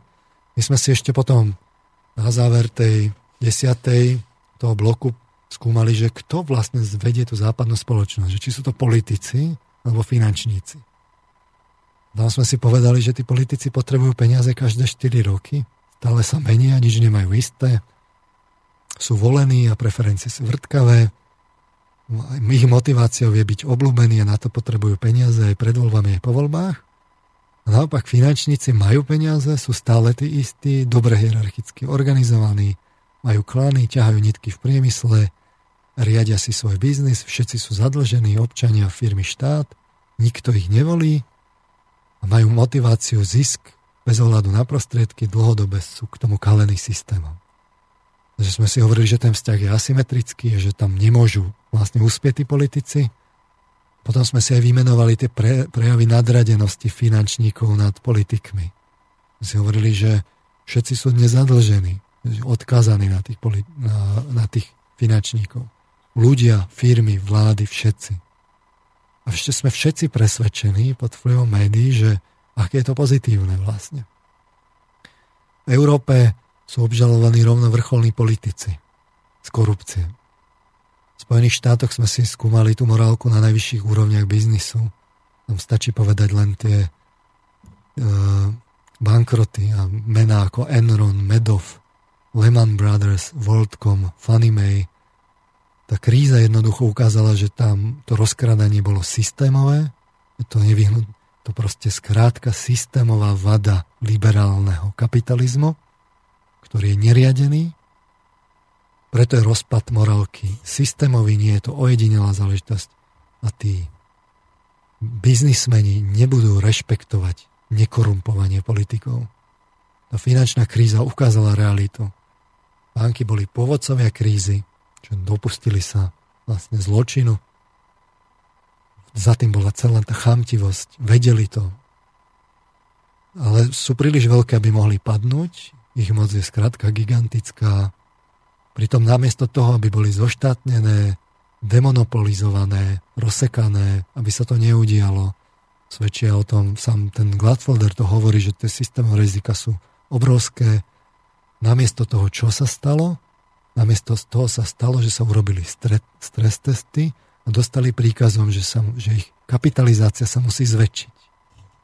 Čiže, Čiže presný opak toho, čo no, malo byť poučenie z tej krízy. Čiže miesto toho, aby nesli zodpovednosť za to, čo spôsobili, tak dostali ďalšie peniaze. Jedna vec je zodpovednosť, že, že to vlastne nikto nebol poriadne obžalovaný, ale že to sú beztrestní, ale druhá vec je, že sa malo urobiť systémové opatrenie, sa to riziko malo rozložiť. Nie, ono sa ešte znásobilo. Samozrejme, že sa to mediálne predalo, že, že to je vlastne preto, aby sa to nezopakovalo, ale vo výsledku tá dinosaurizácia ešte viac pokročila. A pokročila aj tým, že Čiže sa to ešte viac centralizovalo? Ako Eš, tak? Ešte viacej sa, sa skapitalizovali tie banky, čiže ich kapitál, s ktorým disponujú, je ešte väčší. Uh-huh. Čiže inými slovami, že sú príliš veľké na to, aby mohli padnúť, tak čo ešte sme väčší, urobili, sme ich zväčšili. Ešte, aha, ešte väčšími sa stali. A politici nám zdôvodnili, že, že teda oni nemôžu padnúť, že naopak, že my musíme prebrať tie dlhy, my sme na seba zobrali tú spotrebu, my sme sa zadlžili, im sme požičali za ako peniaze, oni sa vlastne odlžili a tým pádom sa vlastne stal zločin, nikto nie je zodpovedný a ešte, ešte dostali za to peniaze, ako pôvodcovia tej krízy. Takže toto je výsledkom prejavu nadradenosti finančníkov nad politikmi. Politici v skutočnosti za nich kopu. Čiže že toto je dôkaz nadradenosti, to sa dá inak preložiť aj, že toto je dôkaz toho, že v skutočnosti nevládnu politici ľuďom, ale vládnu finančníci. Vládnu finančníci. Reklama, zhrnutie, keby sme chceli tento druhý blok zhrnúť, reklama nutne vytvára sociálne inžinierstvo, lebo kde je manipulácia, je manipulátor. Záujmom manipulátora je udržiavať masy zmanipulované, veď ide o peniaze, o zisk. Manipulácia je nie len plošná, ale aj dlhodobá a systematická. V konečnom dôsledku sa kúpia médiá, či už napriamo alebo cez reklamu. Teda niekoľko základných tých princípov, keď dáte dohromady, tak vám z toho vyjde, že najskôr je tá koncentrácia priemyslu, tá dinosaurizácia.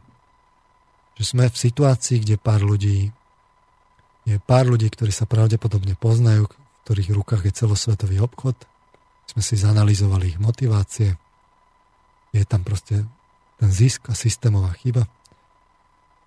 Tento biznis použije svoju moc a ovládne politiku cez peniaze a mass media, či už cez tvrdé alebo meké metódy. A sú to finančníci, čo ovládajú biznis. A tie tvrdé a meké metódy, aspoň vymenujte, že čo patrí kam. Medzi tvrdé čo? Tvrdé je normálne práve tá korupcia, meké je pôsobenie cez médií. Že? Mm. To sa tiež začína u nás diať, že už sa len akoby pohrozí, že aha, zajtra môže vysť takýto článok a to už ani, neza, to už ani, nie, nie, to už ani v korupcii nezachytíte, že nastala korupcia. To je len hrozba. Hej. To si práve ukážeme v tom ďalšom bloku, že finančníci ovládajú biznis, ten ovláda politiku a médiá, finančníci riadia západné krajiny.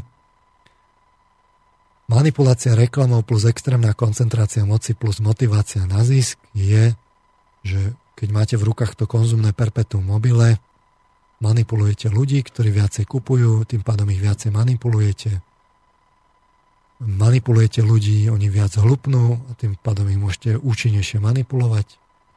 Roztačate ten stroj čoraz väčšími obrátkami s každým tým nárastom tých dinosaurov a oni si pritom myslia, že sú slobodnejší, mm lebo im to predáte tak, že sloboda je užívať si a mať na výber čo najviac možností slasti a nákupov. Toto je sociálne inžinierstvo, toto už začalo proste dávno fungovať. No a keď si to, toto dáte dohromady, že koncentrácia moci plus sociálne inžinierstvo, tak dostanete dobitie západnej civilizácie, lebo keď máte gigantickú finančnú moc, no, globálnu svetovú, ovládnete celý priemysel a medzinárodný obchod, máte pod vplyvom mienkotvorné svetové médiá, cez reklamu a médiá manipulujete a olupujete masy a máte motiváciu k zisku, potom ovládnete politikov a tým dobijete celú tú západnú civilizáciu. Čiže tým sme sa dostali ako keby z toho akože neškodného fenoménu, ktorý je ale neškodný akože len preto, lebo médiá o ňom neinformujú vlastne do pozadia celého toho riadenia tej spoločnosti pri, pri tých extrémnych koncentráciách kapitálu a extrémnych prostriedkoch manipulácie, čím viac kanálov, tým extrémnejších, tak sa dostanete vlastne ku, sme si to nazvali, ku Godzilla. Dali sme si to do protikladu s našou lokálnou gorilou. No a teraz sa môžeme zase vrátiť k tej rozprávke. Čiže náš slobodný v úvodzovkách a demokratický svet nie je ani slobodný, ani demokratický. To je opäť v trendoch z väčšej časti. Z veľkej časti už je to fikcia. Treba sa reálne zamýšľať nad tým, že či náhodou nediverguje, že všetci, všetkým tým obhaj, obhajcom liberálno-ekonomického prístupu by sme odporúčali si položiť otázku, či náhodou to nediverguje, lebo tie rozdiely medzi ľuďmi sa prehlbujú bohatí bohatnú geometrickým radom, nezastavila ich kríza, to len urýchlilo bohatnutie. Systém požiera stred, strednú vrstvu, na spodu je narastajúca skupina chudobných alias novodobých otrokov, lebo tí sa stávajú nadbytočnými, lebo robotizácia, automatizácia, elektronizácia, skrátka zvyšovanie produktivity neustále tých ľudí dole vlastne ako keby dáva bokom spoločnosti oni sa stávajú nadbytoční alias novodobými otrokmi. A vo výsledku tá rozprávka je o tom, že tam je tá Marienka, to je tá duša, tá emocionalita, ktorá otročí. Sme ako tá opica, ktorá ukážu banán a ona šlape na bicykli, mm. lebo je k tomu od narodenia vychovávaná. Tým sa vytvoril systém, z ktorého nie je úniku. No a náš duch, čo by tá myšlienková zložka, tá je vlastne v klietke. Musíme sa mentálne zaoberať materiálnymi vecami.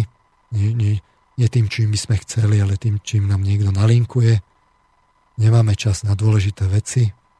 To sme si ukazovali, že dôležité veci sú tie, ktoré si na konci života kladieme ako otázky, že čo sme mali urobiť a to sú hlavne vzťahy a seba aktualizácia. To práve neriešime, čiže nemáme čas na dôležité veci, lebo musíme makať, sme zatvorení v klietke. Takže skúsme si položiť, pustiť druhú otáz, druhú kašku. Z tej istej rozprávočky Perníková chalúbka. Ráno sa prebudili v chalúbke. Marienka na starej rozheganej posteli a Janko v kúte v drevenej klietke.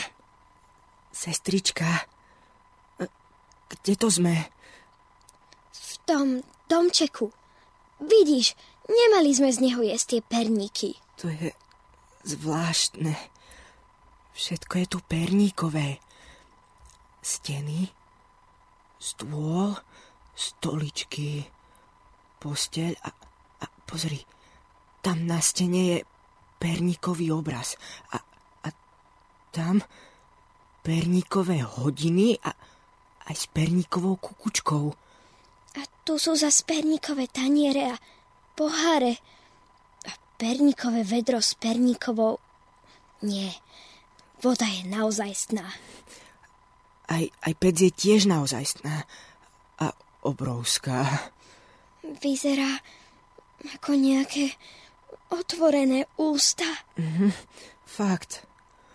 Ústa, čo papajú surové cesto a vypadávajú z nich upečené perníky. A naozaj sná je aj lopata. Aj klietka je drevená a pevná. Poď mi pomôcť. Otvoríme to a ideme domov. No. Nejde to. Veru nejde. Zbytočne sa namáhate. Nikdy, nikdy, nikdy to neotvoríte. Kto ste, teta? Ja? Ja som ja. Pečiem perníky v tejto krásnej peci. A bývam tu. Vítajte u mňa. No, pán Marman, tak my už sme v tej perníkovej chalúbke tiež, tam sme? My sme, v moci. Ježibaby, alias moderných vládcov sveta, nadnárodných finančných megaoligarchov, o ktorých sa vo Forbese nedočítate. Uh, už, už na tých našich oligarchoch vidno, akí sú mocní. Ale to je oproti týmto Ale to je o dve, o dve kategórie nižšie. No a aby sme si ukázali tie konkrétne ukážky, hmm. že ako sa tá uh, nadnárodná moc uplatňuje, ako je ona vlastne sofistikovaná, tak o tom, o tom boli tie tých, tých ďalších 5 relácií. Media nám o, tej, o tých megaoligarchoch nepovedia, lebo im jedia z ruky, lebo nás vlastne pre nich strážia. E, realita je taká, že bohužiaľ sa stávame nadbytočnými, lebo robotizácia, automatizácia, elektronizácia, lebo zvyšovanie produktivity, stroje vedia robiť stroje. A tá, to, tá produktivita, ako sa zvyšuje, tak len koncentruje to bohatstvo nerovnomerne a ten systém diverguje. My sa pozrime na to, inak ako... To, inak to diverguje slovíčko, to čo znamená v preklade? Diverguje, to je matematický výraz, kedy nejaká hodnota začína len stúpať, stúpať, stúpať a odchádza čoraz rýchlejšie a rýchlejšie do, do nekonečna. Že aj ten nárast toho bohatstva de facto sa zrýchluje a tí bohatší sú čoraz bohatší a čoraz rýchlejšie bohatnú a tí chudobnejší sú, sú chudobnejší. Ono, u nás na západe sa to tak nespozná, až tak... Nie je to až také okaté. Nie je to až také okaté, ale, ale v tých rozvojových krajinách tam je to badať veľmi. Skúsme sa teda pozrieť, ako prebieha to uväznenie a zotročenie. A tie médiá nám ponúkajú marketingovú pravdu. V tej 11. relácii sme si hovorili o tej kolonizácii Godzilla. Všetky národy sú magicky priťahované slobodou.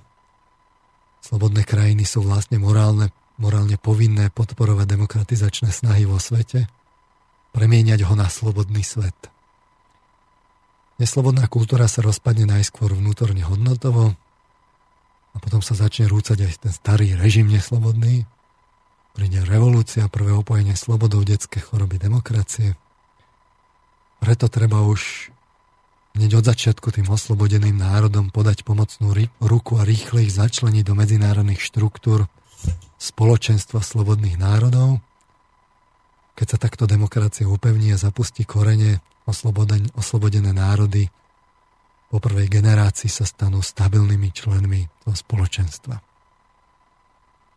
A samozrejme, že ľudia sú priťahovaní slobodou. Samozrejme, že keď vy im ponúknete takúto marketingovú, perníkovú ilúziu slobody, tak oni za ňou aj pôjdu. Ale teraz si treba uvedomiť, že, a to opäť treba predložiť ako argument tým zástancom, tým, tým liberálnym ekonomickým princípom. Veď práve v tej, v, tej, v tej ekonomike platia nekompromisné ekonomické pravidlá. Čiže keď tie niektoré národy pomáhajú, niektoré krajiny pomáhajú inými, iným, akože altruisticky, si treba uvedomiť, že tam ale zároveň platí tá ekonomika. To jest, kto vyrába, ten má zamestnanosť. Kto vlastní, ten má skutočnú moc ekonomickú. A tu si treba uvedomiť, že tie vyspelé krajiny sú v skutočnosti v konflikte záujmov ekonomickom. Na jednej strane majú pomáhať, na druhej strane vo vnútri tej korporácie čelia ekonomickým príležitostiam, ktoré jasne, že využijú, kde tá moc, ktorú majú, samozrejme, že ju využijú bez zbytku. Čiže, čiže v skutočnosti ten konflikt záujmov rozhodne o tom, že čo teda zvíťazí? Tá akože altruistická pomoc, že my, sa, my ponúkneme tú demokraciu a po, podáme pomocnú ruku? Alebo zvíťazia tie naše firmy, ktoré majú jasné pravidlá, kto vyrába má zamestnanosť a má zisk a ten potom môže rozdeľovať dividendy. A, ale aj tí, aj tí politici potom demokraticky nemajú na výber, lebo veď oni musia podporovať tú zamestnanosť mm. a tie parametre a budovať tú ekonomiku, lebo keď nie, tak v tých voľbách by nemierali. Veď toto je práve demokracia, veď toto je kapitalizmus. Čiže čo sa uplatní z týchto dvoch princípov? Pomocná ruka alebo kapitalizmus? Odpoveď je, že demokracia je jedna vec, ale biznis je biznis. Že vo výsledku prebieha kolonizácia. Briti s Američanmi sú dvojtandem, preto tie väčšina tých spoločností, týchto akcionárov sú britské, hlavne americké finančné firmy. Sú, Briti sú americká kolónia, ale aj kolóna v Európe a Európa je vlastne vazal. Celý T-typ, ale tá nová transatlantická dohoda je len ďalší krok tej kolonizácie je to de facto ešte užšie uviazanie obojka. Ale ak vás trošku môžem pris, pristaviť, že, že čo ste povedali, že, že čiže e, tu sa hovorí, že prinášame vám slobodu, sloboda rovná sa teda demokracia a prinášajú nám túto slobodu a demokraciu vždy to vanie zo západu, tam niekde spoza Atlantiku, teraz to zavanulo napríklad na Ukrajinu, tam sa k tomu samozrejme dostaneme, ale vy tvrdí, hovoríte, že že teda nie sú v tom tie čisté úmysly len rozšíriť tú slobodu, demokraciu, aby sa ľuďom ľahšie žilo, ľahšie dýchalo, ale že vždy ten, kto prichádza, akoby ten osloboditeľ, ten, ten, ten nositeľ tej slobody, že on ako keby si za tým koníkom ťahal naozaj aj svoje firmy, ktoré tam rozmiestní a ktoré v konečnom dôsledku nerobia to, že ľuďom dajú slobodu a neviem čo, neviem čo, Ale že len z ľudí začnú vyťahovať peniaze a on bude ešte bohatší? Neviem, takto som to nejako pochopil. Preto sme si analyzovali tie motivačné štruktúry.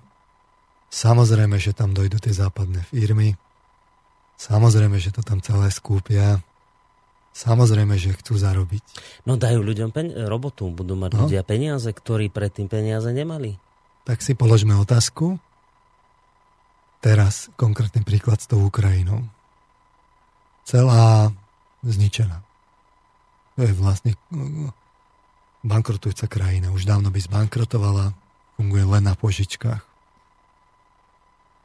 samozrejme, že tí nasadení ministri financií a hospodárstva a zdravotníctva, ktorí sú že cudzí štátni príslušníci. No to nie sú Ukrajinci, no. Tak čo urobia? To je, jedna otázka je, že to akože v Ukrajine nemajú schopných manažérov? No evidentne nie, lebo ministerka zahraničná je Američanka, ak sa nemýlim. Museli tu nájsť, lebo nevedia Ukrajinci to robiť. A, tak v tom prípade odporúčam pozrieť si a, bol teraz článok v Pravde a, myslím, že teraz neviem, aby, som, aby ma niekto nechytal za slovo ale myslím, že Pravda to bola bol u nás a, a, myslím, že šéf ukrajinského naft ako sa volá tá firma Naftk Ukrg Gazu, alebo tak nejako, skrátka tá, táto uh, skrátka, ako to u nich je bežné. No bol u nás lobovať za to, aby sme vytvorili jednotný trh s plynom a so surovinami, ktoré idú z Ruska, aby sa nemohli iným štátom dávať iné ceny. Evidentne vlastne schopný biznismen prečo by nemali byť na Ukrajine schopní biznismeni? Jasné, že tam sú. Čiže prečo vlastne nie sú na Ukrajine ako lokálni ministri? Samozrejme, že sa to povie, no aby nebola korupcia, aby na to dohliadli tí, tí západniari. A nikto nechce byť z tých Ukrajincov zodpovedný za tie nepopulárne opatrenia. Ale čo urobí ten, ten, tá ministerka financí a minister hospodárstva, tí, tí západní, čo urobia s tou Ukrajinou? Čo z tej Ukrajiny dovezú do Európy, keď sa zliberalizuje ten trh? To je jediná možnosť, je tam v skutočnosti tá, že, že sa tam nasadí masívna privatizácia, skúpia to tí západniari. A teraz si položme otázku. Jednoduchú smerom ku nám na Slovensku keď začnú, keď začne byť na tej Ukrajine lacná pracovná sila a relatívne celkom vzdelaná, tak nepristúpi, nepristúpia tie západné firmy, ktoré toto vlastne, že to radšej presunú na Ukrajinu a znižia náklady? No. Tak ako je to s tou prácou? Že dáš, dajú prácu. Kto vlastní, ten rozhoduje, aká bude práca, aká nebude. My neustále sme pod zvyšujúcim sa tlakom na produktivitu a tá ľudská manuálna práca v tých futurologických predpovediach je jednoznačne vidno, že ona bude ubúdať. To je náš problém. Že my potrebujeme čoraz sofistikovanejšiu, sofistikovanejšiu prácu a je čoraz menej a menej, lebo čoraz viac a viac sa tlačí na produktivitu práce. Vo výsledku ten hlavný, ten hlavný nápor príde vtedy, keď sa do toho vniesie robotizácia, že tam už tí ľudia budú prestanú byť potrební. Povedzme až takto, že až nadbytočný? Nadbytočný. Bo to sú konšpirácie. Toto sa už, nie, nie, to nie, nie sú no, konšpirácie, nie, nie, to je ekonomická sú... realita. Stačí ja viem, sa ale... pozrieť, stačí sa pozrieť do výrobných závodov. Máme tu automobilky. Tak keď je to konšpirácia, tak nech prídu pozrieť do tej automobilky, že ako sa tam vyrába, pozrú si tam tie roboty. To vo všetkých tých oblastiach toto jednoducho prichádza. No, ja Teraz som... ten, kto vlastní, no. ten, kto vlastní, ten rozhoduje, ten má tu moc. Tí politici sú v závese, veď oni, keď oni urobia čokoľvek, len aby ich tí ľudia opäť, opäť zvolili, aby ich a to nezvolia, keď keby náhodou prichádzala nezamestnanosť, tak ten politik padne. Hej. Čiže už aj z tohto vidno, že tí politici sú v závese tých, tých majiteľov. No aby sme ostali na Slovensku, tak politici musia robiť všetko preto, aby tu nezdvihli kotvy automobilky, ktoré tu máme. Si hovoriť Spojené štáty, Nemecko a tak ďalej, čo chcú. Hneď v zápätí. Ešte sa len podpisujú tie medzinárodné dohody. Už tam sú podmienky, že čo, čo ktoré sektory, kde, v akých zmluvách bude tam sú jasné dohody. Takže na, na Ukrajine jednoznačne prebehne e, privatizácia. To je už teraz jasné? Tam nie je podľa mňa na výber, že príde privatizácia, tá prinesie akože istoty, prácu. To zatrasa ale s tými krajinami, ktoré sú západnejšie od nich. Teda čiže, na to doplatíme my. Čiže na to doplatíme my. Nedoplatia na to, povedzme, tam, kde tie technológie robia, ale tam, kde sú tie montážne haly. A to sme my, my sme montážna krajina.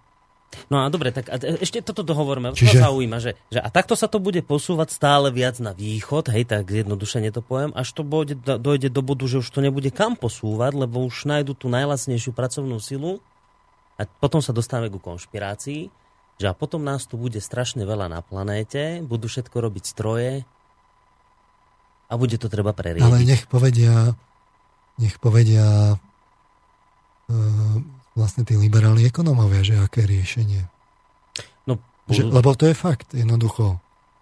Automatizácia tu je, robotizácia je tu, elektronizácia je tu, to neustále zvyšuje produktivitu práce. Áno. Sú, sú tu stroje, ktoré robia stroje, to už bude len viac a viac. E, ten majetok je nerovnomerne vlastnený a neustále koncentrovaný v, v rukách bohatých. A teraz to je len otázka času, kedy tí ľudia sa stanú nadbytočnými. Veď to už čelíme dnes tomu. To už, to už darmo vám dajú do ruky lopatu. Čo s tou lopatou urobíte? iPhone? Hm? Neurobíte s ním iPhone. Aj keby sme rovno zobrali tých, celý potenciál, čo tu na Slovensku máme, Vyrobili by sme ten iPhone? Kde sú proste tie procesory a výroba, návrh procesorov a, a tak ďalej? Proste mali by sme s tým zásadné problémy. My sme montážnici. Sme trochu sofistikovanejší nádeníci. A jednoducho tá, to posúvanie toho slobodného sveta, to si treba predstaviť ako vláčik, kde každá tá nová krajina sa zapojí do toho vláčika tých kolónií. Čím neskôr sa zapojíte, tým máte horšiu pozíciu. Medzi tými krajinami prebieha nelútosný boj. Premiér to povedal jasne, že v medzinárodnej politike neplatí spravodlivosť. Bola taká tlačovka asi dva mesiace dozadu.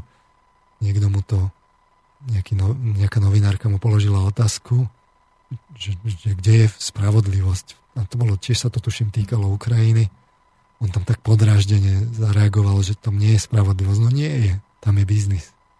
No a toto priniesol liberálny kapitalizmus, však to bolo aj predtým, nie? Že boli rôzne krajiny, niektoré boli na tom ďaleko lepšie, iné strádali. Toto... Položím takú provokatívnu otázku. A tým nechcem obajovať komunizmus. Keď tí Rusi odišli, Zobrali si za sebou všetky podniky, lebo povedali, že to je ich? No ani neboli ich. Neboli, boli naše. Keby teraz no, ale sme si vypovedali, že... Rusi si ich nikdy nekúpili a títo Američania a nejakí západniari si ich kúpili v privatizácii. Tie sú ich, lebo si ich kúpili. No. No? No. Lebo tam, lebo biznis je biznis a demokracia je demokracia. A biznis je viac. Ja len Hej. chcem poukázať na to, že keby tu vlastne akože po páde tomu komunizmu sa tí Rusi teda zobrali, a sovietský zväz sa zobral, odišiel. My si tu naďalej môžeme vyrábať síce na tej otrasnej životnej úrovni alebo v úvodzovkách otrasnej, ktoré sme tu mali, ale proste systém by nejako bežal. Ale keby sa teraz, my by sme si povedali, že chceme vystúpiť z NATO, mm alebo z, z Európskej únie, alebo ste to mali pána Sulíka, že z Európskeho hospodárskeho spoločenstva. A teraz tí na západe by si povedali, že dobre, tak my teda odchádzame, tak si to robte sami, tak prídu a zoberú všetky tie, to vybavenie, všetky tie linky to zoberú a odídu. A my tu môžeme robiť čo? My tu v martinských strojárniach vyrobíme nové stroje a to zaplníme je, to prázdne je ten, haly. To je ten problém, že to som hovoril, že otvorená ekonomika versus zatvorená ekonomika, že obidva, obidva tie extrémy sú choré. Hmm. A to vidno aj z toho opäť, ako námietka, že dokedy bude prebiehať tento jednostranný exportizmus. Že záruka ekonomického úspechu je, že exportujte. Ale keď, keď budeme všetci exportovať, tak kam budeme exportovať, keď všetci budú exportovať? No. Takže to, no. no vidíte, že to je... To, to je systém, začarovaný kruh. Systém samozrejme. diverguje. Ale my sa o tom nedozvieme. Nedozvieme sa preto, lebo tie médiá nám to nepovedia, lebo a to sme si hovorili v minulej relácii, dostaneme sa k tomu ešte v tejto rekapitulácii. Čiže vráťme sa k tej kolonizácii tej Godzilla Čiže e, skutočnosť je taká, tá zlá pravda, že tá konzumná spoločnosť násadí to svoje konzumné perpetuum mobile, ktoré rozkladá tú kultúru iných znútra. Lebo veď sloboda je rovná sa možnosť si nákupovať a užívať. Pozrite sa, akí sú u nás ľudia slobodní. Presadíte nenápadko to nasadenie plošnej reklamy. Ten starý systém to nerešpektuje žiadne tie medzikultúrne psychológiu, že re, rešpektovanie kultúrnych hodnot a cel, ten, tie, tie zákonitosti v tej spoločnosti, ktoré Také tam tradície, sú, no. to sa celé roz, rozpadne. My tam nasadíme vlastne náš, náš konzumizmus. Systém sa vo vnútri rozpadne, potom už idete kolonizovať, stiahnete šikovných ľudí, kúpite alebo zničíte priemysel, ovládnete prírodné zdroje, zabezpečíte sa legislatívne zmluv, legislatívne tým, že nadradíte medzinárodné zmluvy nadnárodné, aby sa rešpektovalo posvetné právo na súkromné vlastníctvo, prejedete na normy technológie a pre istotu znefunkčníte armádu. Skrátka, dobre tá otvorená ruka, pomocná, to je vlastne to, že v medzinárodných väzbách presadzujete totálnu otvorenosť a rýchle začlenenie do medzinárodných štruktúr. Ide hlavne o obchod, Svetová obchodná organizácia OECD a legislatív, medzinárodné súdy a k tomu nič nebráni aj NATO. V skutočnosti ide o to, aby sa rešpektovalo intelektuálne vlastníctvo, obchodné značky, netku. O zbytok sa postarajú médiá. Mhm. Príde prvá konzumná generácia, tu už, tu už ani nenapadne potom, že by to mohlo byť inak. Tam vám už potom povie, že o čom tu točíte, nechajte si svoje intelektuálne rečičky, my chceme žiť. Príklad tej aktuálnej kolonizácie je vlastne Ukrajina. Tam totiž to, my sme si ju rozoberali preto, lebo ona poskytuje ideálne pozorovacie podmienky na tú kolonizáciu. Hmm. V praxi vidíme v realite. Ono to začalo tak trochu urychlenie, lebo sa tu objavilo to znovu odvojné Rusko. To sa neobjavilo minulý rok, to bola séria krokov, o ktorej tí, tí megaoligarchovia vedeli na západe, že to Rusko vystrčuje rôžky. Uh, silnejúca Čína. Vystrkuje rožky v zmysle, že sa mu začína jednak, ekonomicky dariť Jednak ekonomicky dariť, jednak uh, ostrihávali a upratovali oligarchov, uh, jednak podporovali zbrojný priemysel, jednak e, začali byť aktívni vo svete, čiže v Sýrii napríklad zohrali dôležitú úlohu pri Asadovi. Čiže rast, rastol bolo, hlas Ruska v hlas, medzinárodnej politike, hej? Hej, hej čiže uh-huh. dovolili si vystrčiť rôžky uh-huh. a to sú všetko faktory, ktoré vy si musíte všímať, ktoré boli nepriaznivé. Ono sa o nich moc nehovorilo. No, ale, nepriaznivé ale, pre Západ. Nezápad, nepriaznivé pre Západ. A teraz sa zrazu ukázali, že sú všet, všetko dôležité. Zrazu Rusi majú úspory pol bilióna dolárov, veľa toho v zlate. Zrazu majú vlastne modernizovanú armádu, síce ten proces není ukončený, ale majú.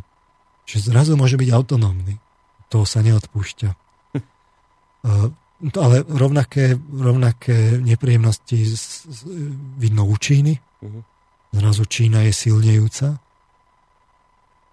E, bola to dlhová kríza, môžeme sa dohadovať, či bola vyvolaná alebo nie, ale e, jednoducho dočasne to oslabilo ten západ, lebo sa to tam preusporiadavalo E, Nemecko takisto trošku jemnočko začalo vykazovať známky akoby vymanenia.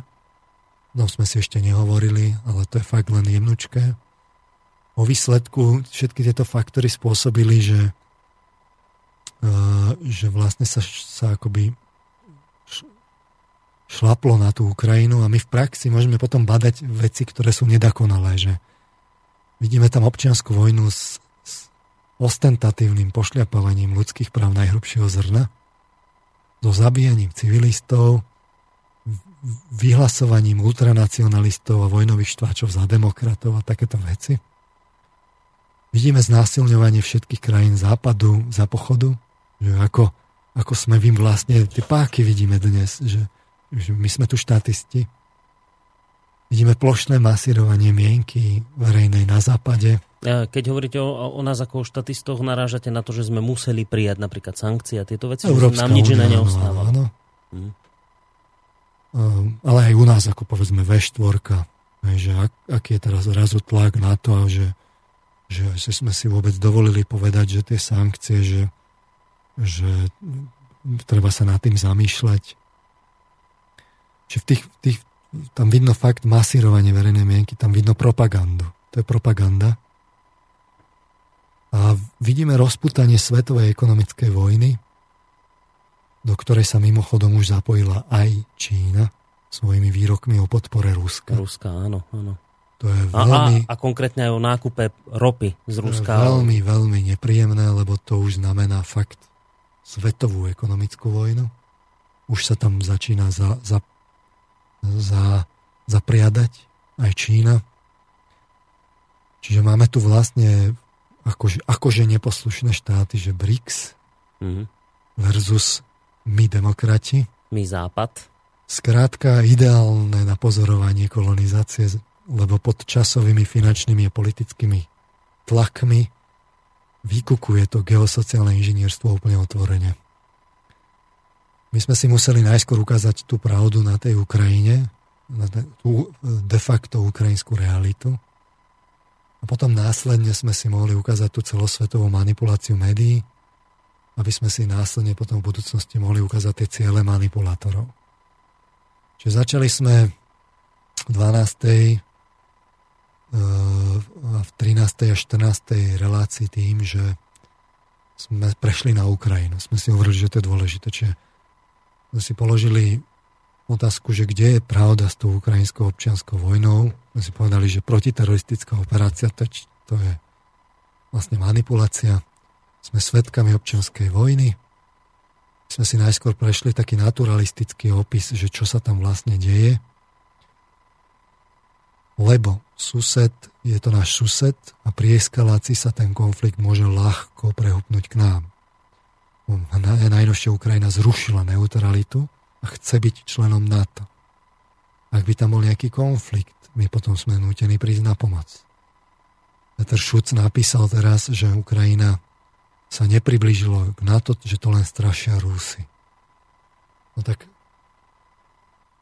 Peter Šuc nepochopil, že s masírovaním verejnej mienky sa už dávno začalo, že zrušenie neutrality nie je príčina, tomu strašeniu, ale to už je len následok, že, že, to, že to, že neutralita zrušila, ne, teda, že Ukrajina zrušila neutralitu, to je len výsledok ovplyvnenia verejnej mienky a de facto diktátu zo, zo strany západných spoločností ako krajín. Mm-hmm. A že to je vlastne tlak akoby na tú západnú spoločnosť, aby sa na to rozšírilo. Tá kauzalita je presne opačná. A to, to, to len naivný človek by si mohol mysleť, že to neznamená žiadne približenie Ukrajiny k NATO. No a hovorí sa, že ešte musí splniť veľké, viete, že Ale... nie len tak, že to, je, to ešte musí obrovské reformy no, spraviť Veď bola aj Európska únia, potom sa vymysleli aso, asociované ano. krajiny, no tak Ako sa Grécko vymyslí, napríklad, sa vymyslí nejaký špeciálny štatút, aby de facto bola členom, ale Mhm. de jure nie. Ale, ale, ale toto je jasný krok smerom k NATO a nebuďme naivní. Uh, a teraz otázka je, že Západ pomáha teda tej demokratizácii Ukrajiny a totalitné Rusko je v tom bráni, alebo sme svetkami tej pokryteckej hry Západu, ktorému v skutočnosti ide o rozbitie Ruska, pričom ten prvý výrok je rozprávka pre konzumom ohlupnutých obyvateľov Západu. No tak sme si povedali, že sledujme obete, Mhm. nájdeme pravdu. Zobrali sme si teda tie hodnoty Západu, to znamená ľudské práva slobodu. Povedali sme si, že obete sú hlavný manipulačný faktor na smerovanie verejnej mienky. A urobili sme si diferenciálnu analýzu, porovnanie paralelných udalostí, povedzme v Sýrii a islamskom štáte versus Ukrajiny, prípadne Gaze. To ľudia si to môžu, môžu porovnať. Opäť sme nevymysleli nič iné, robil to už práve ten Chomsky, ktorý ukázal porovnanie Kambodže a východného Timoru, ako o tom informujú médiá na západe. Porovnávali sme si stránky BBC a Russia Today, porovnávali sme si českú televíziu, ako informuje o, o týchto konfliktoch. Hovorili sme si, že v tom je jasný rozdiel. Štatisticky sme si ukázali, že prípade Ukrajiny Česká televízia podľa nadpisov na svojom portáli v 5% prípadov niečo vôbec ako by ide náznakom k obetiam. V Sýrii a islamskom štáte je to 16%. Podobne je to z pohľadu kvalitatívneho porovnania. V podstate to porovnanie je, že na Ukrajine sú nejaké obete, ale tak to chodí a nie je vlastne jasné, kto to spôsobuje, ani sa to vlastne nedá zistiť. Na tej Sýrii je to jasné a tam to treba ukázať. Komentátor môže pohľadkať deti v utečeneckom tábore v Kurdskom, kde ukazuje, aké tie deti sú vlastne tam chúdence, lebo je tam 15 tisíc utečencov. Do Ruska, do, uteče, do utečeneckých táborov nepríde a nepohľadka. A hovorili sme si teda, že ale dá sa to aj inak, sme si ukázali na tej ukážke Vice News ako internetovej televízii. A, či, a to je americká stanica. Hovorili sme si, že tie obete ukrajinskej vojny zmizli. A to je vlastne taký dôkaz, že, že tá manipulácia tam v tých západných médiách prebieha. A, že to je teda vlastne jeden z tých dôkazov toho pri, prichytenia tej Godzilla príčine. No a položili sme si otázku, sme špekulovali o tej ukrajinskej armáde v 14. relácii, že, že na tom Vice News a z toho YouTube jasne vidno, že tá ukrajinská armáda poťažmo Národnej gardy používajú ťažkú techniku, celú šírku zbraní konvenčnej vojny. A hovorili sme si, že už v máji bolo jasné, aj pre ukrajinské velenie a vedenie, ale aj pre zahraničné rozviedky. Tie rozviedky, o ktorých minister zahraničných vecí Švedska prezidentovi Zemanovi povedal, že či Česká republika nemá rozviedku. No tak tie rozviedky, o ktorých ten švedský minister, čo, chodí na ten Bilderberg, proste vedel, že že, že ako to tam je, tak tie rozviedky už máji vedeli, že, že Donbasania nie, to nie je len pár diverzantov, ale že ich je veľa, v celku majú podporu miestneho obyvateľstva. A už po prvých bojoch to museli jednoznačne vyhodnotiť. A napriek tomu tá ukrajinská armáda začala používať delostrelectvo a ostreľovať aj obytné štvrte. Čiže rozviedky vedeli, inými slovami, že tam bude veľa obetí, ak by niečo vzniklo? Vedeli, že tam bude veľa obetí, uh-huh. lebo vedeli, že to, že to není sú len diverzanti, že teroristi, ale že to je... Že to je celospoločenské Že to je domobraná milície v podstate, Hej. aj keď slabo vyzbrojené a v podstate amatérske, ale že tých, to, tá podpora tam je. Uh-huh. To sa ukázalo práve v tých prvých stretoch s tou ukrajinskou armádou. ktorá bola tiež taká dosť deorganizovaná, takže zrazu kládli odpor relatívne úževnatý. No a z tých, z tých internetových televízií a, a záberov jasne vyplýva, že Slaviansk a Kramatorsk ukázali, že tam potom nasadili to delostrelectvo a ostreľovali aj obytné štvrte. A relatívne nechcem povedať, že často vo veľkom, ale relatívne dosť. Rozhodne nie je tak, že zistíte a máte teda pred obrazom demokraciu, ľudské práva, tak idete vyjednávať. Nie, proste vedeli to vtedy a spustili to ostreľovanie. Vedeli, že idú do plných. Bolo to jasné v máji, bolo to jasné aj ukrajinskému veleniu, aj západným rozviedkam, a to znamená západným vládam a NATO.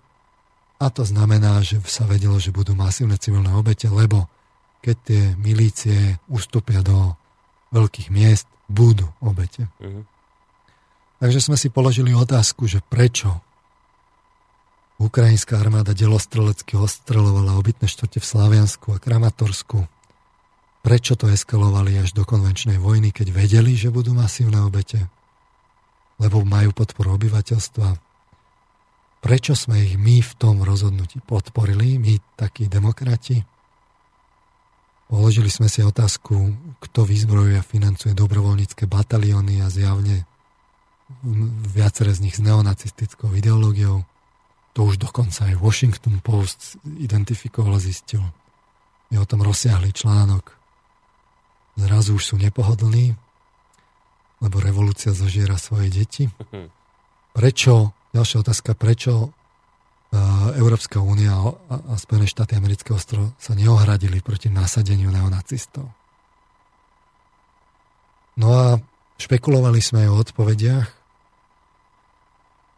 keďže vedeli, že, to, že, že, že aká je situácia, vedeli, že to skončí v tých mestách, a napriek tomu sa chladnokrvní spustili vojnu, tak sme si hovorili, že Ukrajina robila všetko preto, aby civilné obyvateľstvo vypudila z miest.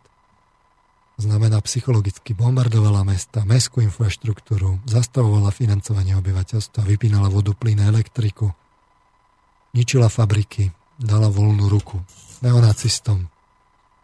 Konec koncov zima mnohé ukáže. Táto zima bude v Donbase veľmi tuhá. Uvidíme, čo bude na jar, respektíve ako to dopadne. S tým, že rátali, že potom zostane len tá domobrana a že oni vlastne môžu sa s ňou vysporiadať. Zmobilizovali celú armádu, nahnali ju tam. A, a, v princípe aj očakávali, že ruské obyvateľstvo odíde do Ruska a zostane tam voľ, voľná tá zem a hlavne teda tie, tá zem s tými nerastnými surovinami. Juščenko teraz prednedávnom povedal, že, že čo na tom, veď tam proste, že, že tam nie je vlastne ani tá tradícia, ani ten jazyk, ani ukrajinská kultúra. To Juščenko povedal. Tak potom, tak potom, čo tam, akože, tak potom ako to je s tou Ukrajinou a s, tým, s tým miestnym obyvateľstvom. To Juščenko povedal. A, no ale Západ, to by nás malo zaujímať viac. My sme im to totiž to schválili, že to môžu. Našim ľuďom sme to zamlčali, mediálne to kryjeme. Naopak ukrajinské vedenie, vrátanie tých neonacistov sme vyhlasovali za bojovníkov za demokraciu. Financovali sme im to a ešte, im, to, ešte im tam dodávame aj zbranie. Toto sme si ak to, mal, ak to ako sumarizovali v tých troch reláciách o Ukrajine. Otrasné fakty. A môžeme si tak ako rozvinúť, že čo boli tie motívy. Jednak tie, Ukrajin, tí Ukrajinci to sú čisté bábky, to majú nanútených zahraničných ministrov, no však pochopiteľne tam sa lejú také peniaze zo západu teraz, tak samozrejme, že sa chceli poistiť západniari, že aby sa to tam nerozkradlo. A tam budú mať svojho človeka, ktorý na to bude dohliadať. Bude potrebovať, bude treba urobiť v podstate radikálne reformy, už sa začalo s protestami. Mm-hmm. De facto fakt tá cesta je len akože to skúpenie. Teda privatizácia? Uh,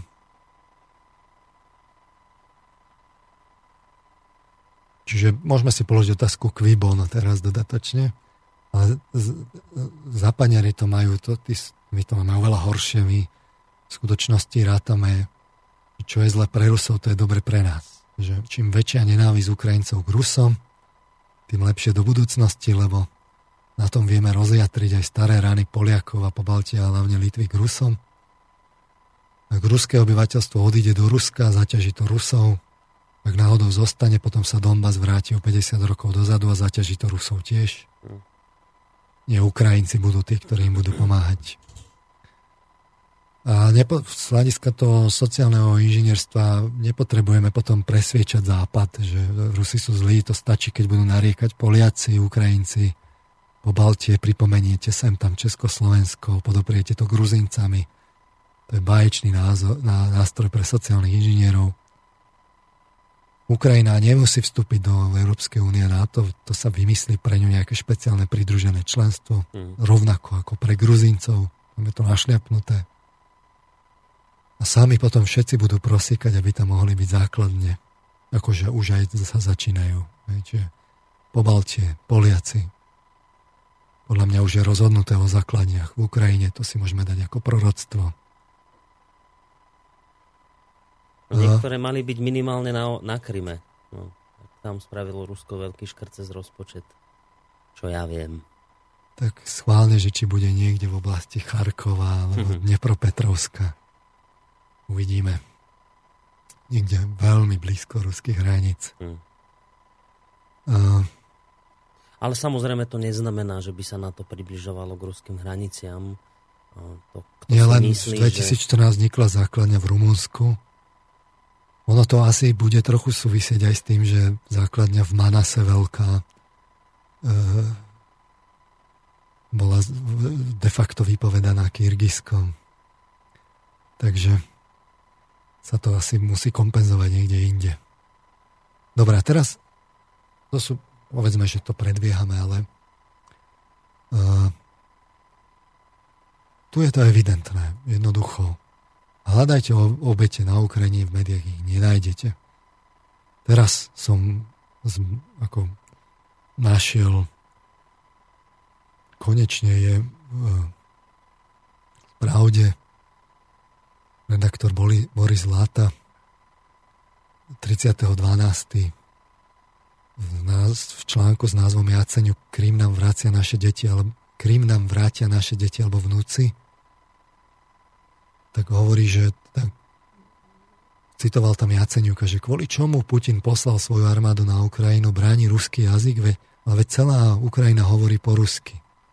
Ak treba, tak môžeme aj Rusom pomôcť ruskou gramatikou vyhlásil šéf ukrajinského kabinetu.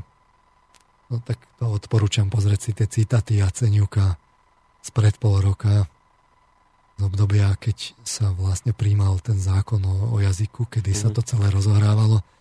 Asi zrazu už si na to nepamätá.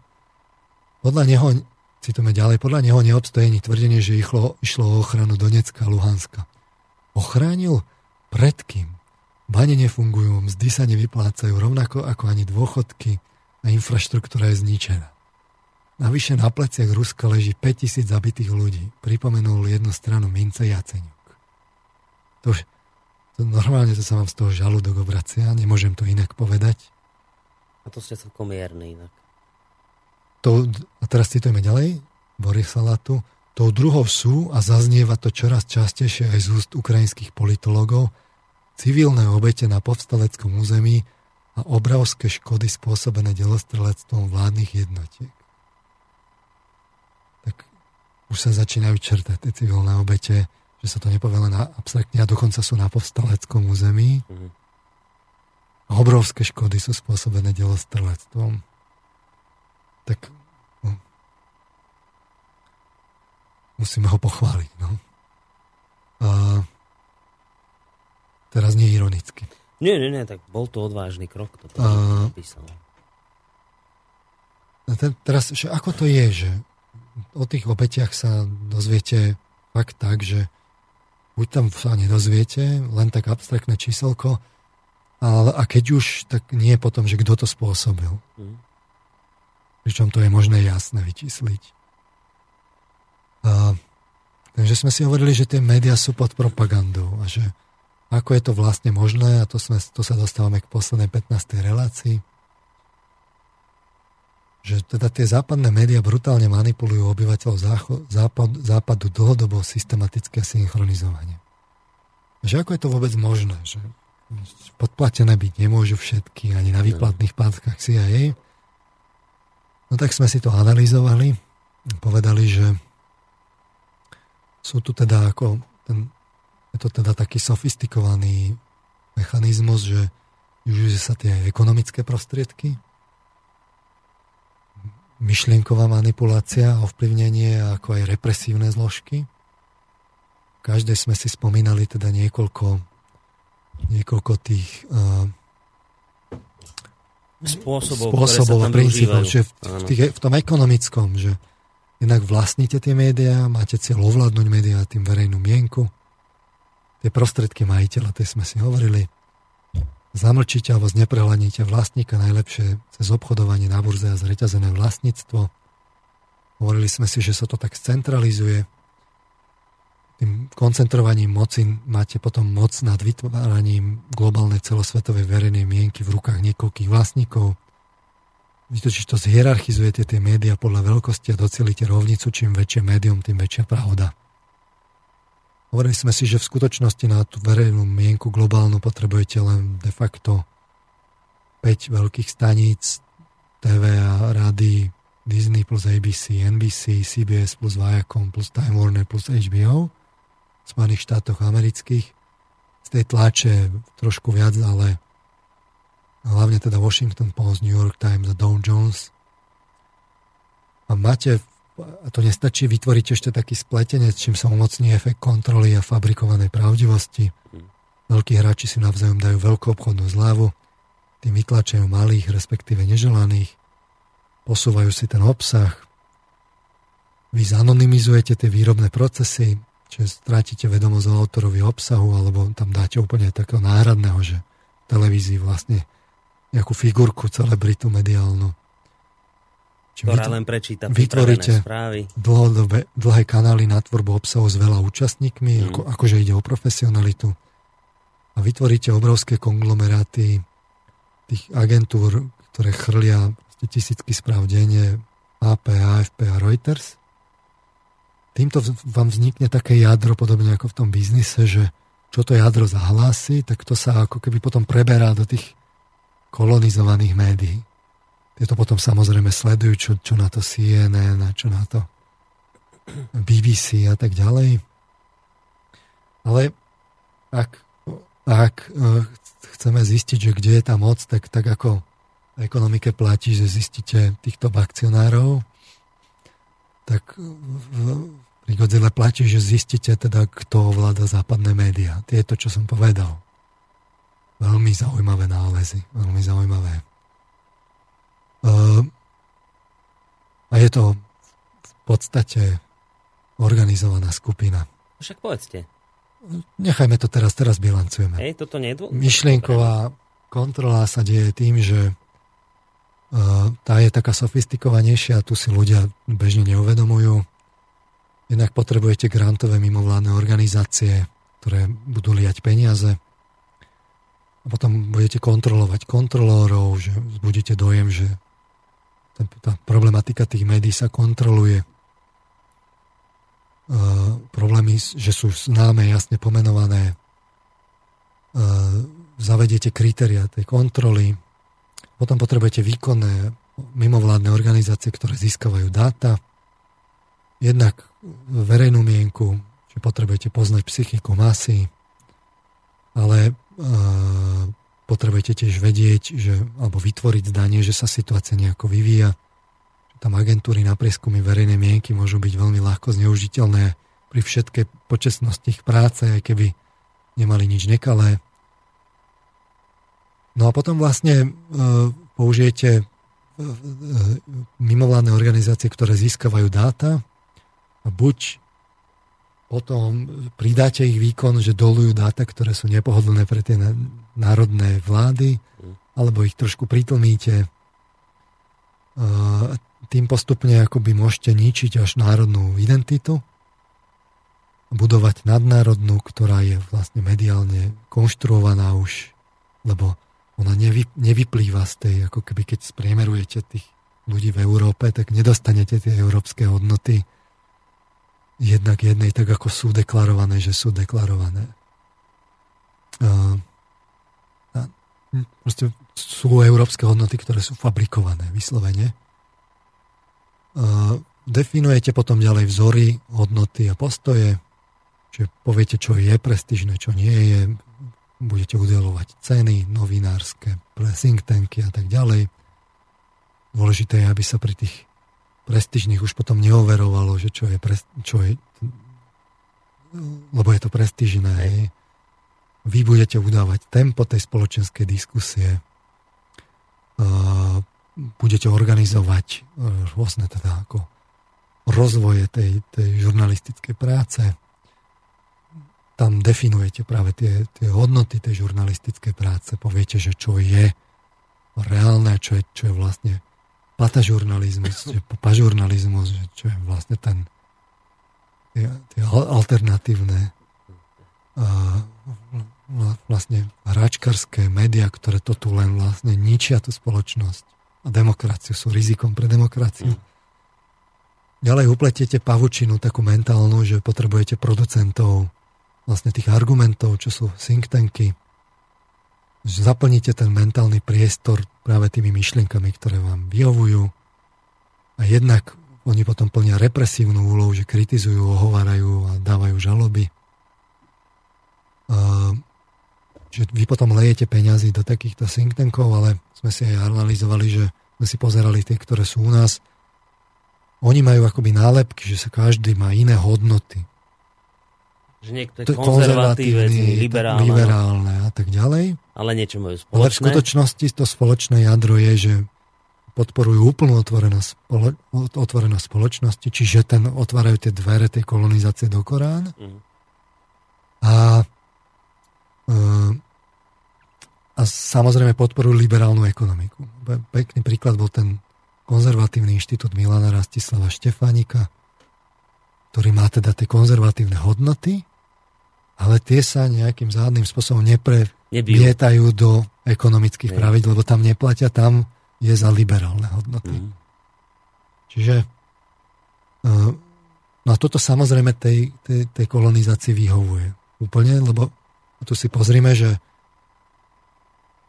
tie veľké korporácie, megaoligarchovia vlastne akoby e, získavajú ten biznis de facto odčerpávajú ten kapitál z tých, z tých rozvíjajúcich sa demokracií, ktorý odteká potom v tých ziskoch tých nadnárodných spoločností a v, a v platbách za patenty a tak ďalej. Tieto peniaze potom prídu do tých centrál, odtiaľ sa čarovným prútikom menia na filantropiu, tam potom sa lejú do mimovládnych organizácií v tej danej krajine a podporujú takú vládu, ktorá vyhovuje a také hodnoty a takú prácu médií, ktorá vyhovuje. Keby náhodou nevyhovovalo, tak proste zmeníte tie finančné toky. To čarovné na tom je to, že vy nepotrebujete robiť nič nekalé, že vy dnes môžete nechať ľudí robiť to, čo je v podstate dobré ale keď vy zavediete nerovnováhu, že to budú robiť len v jednej oblasti, ale v druhej to nebudú robiť vôbec, tak vy týmto spôsobom viete docieliť, docieliť že tá práca tých ľudí, ktorí veria v dobrú vec a robia dobrú vec, bude zneužitá na zlé účely. Mm. Na kolonizáciu napríklad. No a keby to náhodou nestačilo, musíte ešte vytvoriť a týmto spôsobom ešte v tom, v, tom, v tom mentálnom priestore vznikne jednostranná paradigma, že súbor postojov, presvedčenia základných dogiem, o ktorých sa akože nediskutuje, čiže my napríklad máme, že spoločnosť má byť otvorená, ekonomika má byť liberálna, máme sa bezpodmienečne integrovať so Západom. Toto sú vlastne axiomy, dogmy, o ktorých sa nediskutuje, ktoré, keď, tá, keď, sa, keď beží diskusia... Mm-hmm. Tak toto nie sú veci, o ktorých... Toto, toto sa nespochybní, toto sa nediskutuje, toto tak má byť. Uh-huh. A to je práve to, že potom celá tá diskusia môže, môžete diskutovať koľko chcete, lebo toto práve je dôležité spochybniť Hej. a o tom diskutovať. Že to ste vtedy hovorili, že tam iš v tom labyrinte, že sú rôzne cestičky, ale konec koncom vždy do jedného cieľu iba pôjdete. Čiže takto upletete tú mentálnu pavučinu, uh-huh. Kde potom môžu tí žurnalisti diskutovať koľko chcú, oni sa aj tak chytia. Hej. A keď, keď až, aj, ale ani to nestačí, lebo človek je tvor tvorivý a niekto by mohol začať rozmýšľať, rozmýšľať veľa. príliš. No. Takže musíte ešte vytvoriť obraz nepriateľa. Kedy si bol antikomunizmus, ale dnes máme teda boj proti terorizmu. Čiže e, je taká čarovná formulka, že treba zobrať ľudské práva ako ľuďom. Nie, to, to, to je boj proti terorizmu. To je demokracia, ale boj terorizmu, veď my to robíme vlastne pre demokraciu. My to nerobíme len tak, my to, že vám zoberú ľudské práva, to je v skutočnosti pre vás dobre, lebo tým vlastne rozvíjame demokraciu. Mm. Takto to zase diverguje, my sme čoraz viac a viac pripravovaní o ľudské práva elementárne, my sme sledovaní na každom kroku, nemôžeme skoro nič robiť, ale no. napriek tomu máme ako veľa ľudských práv a je to vlastne robené pre naše dobro a pre našu slobodu.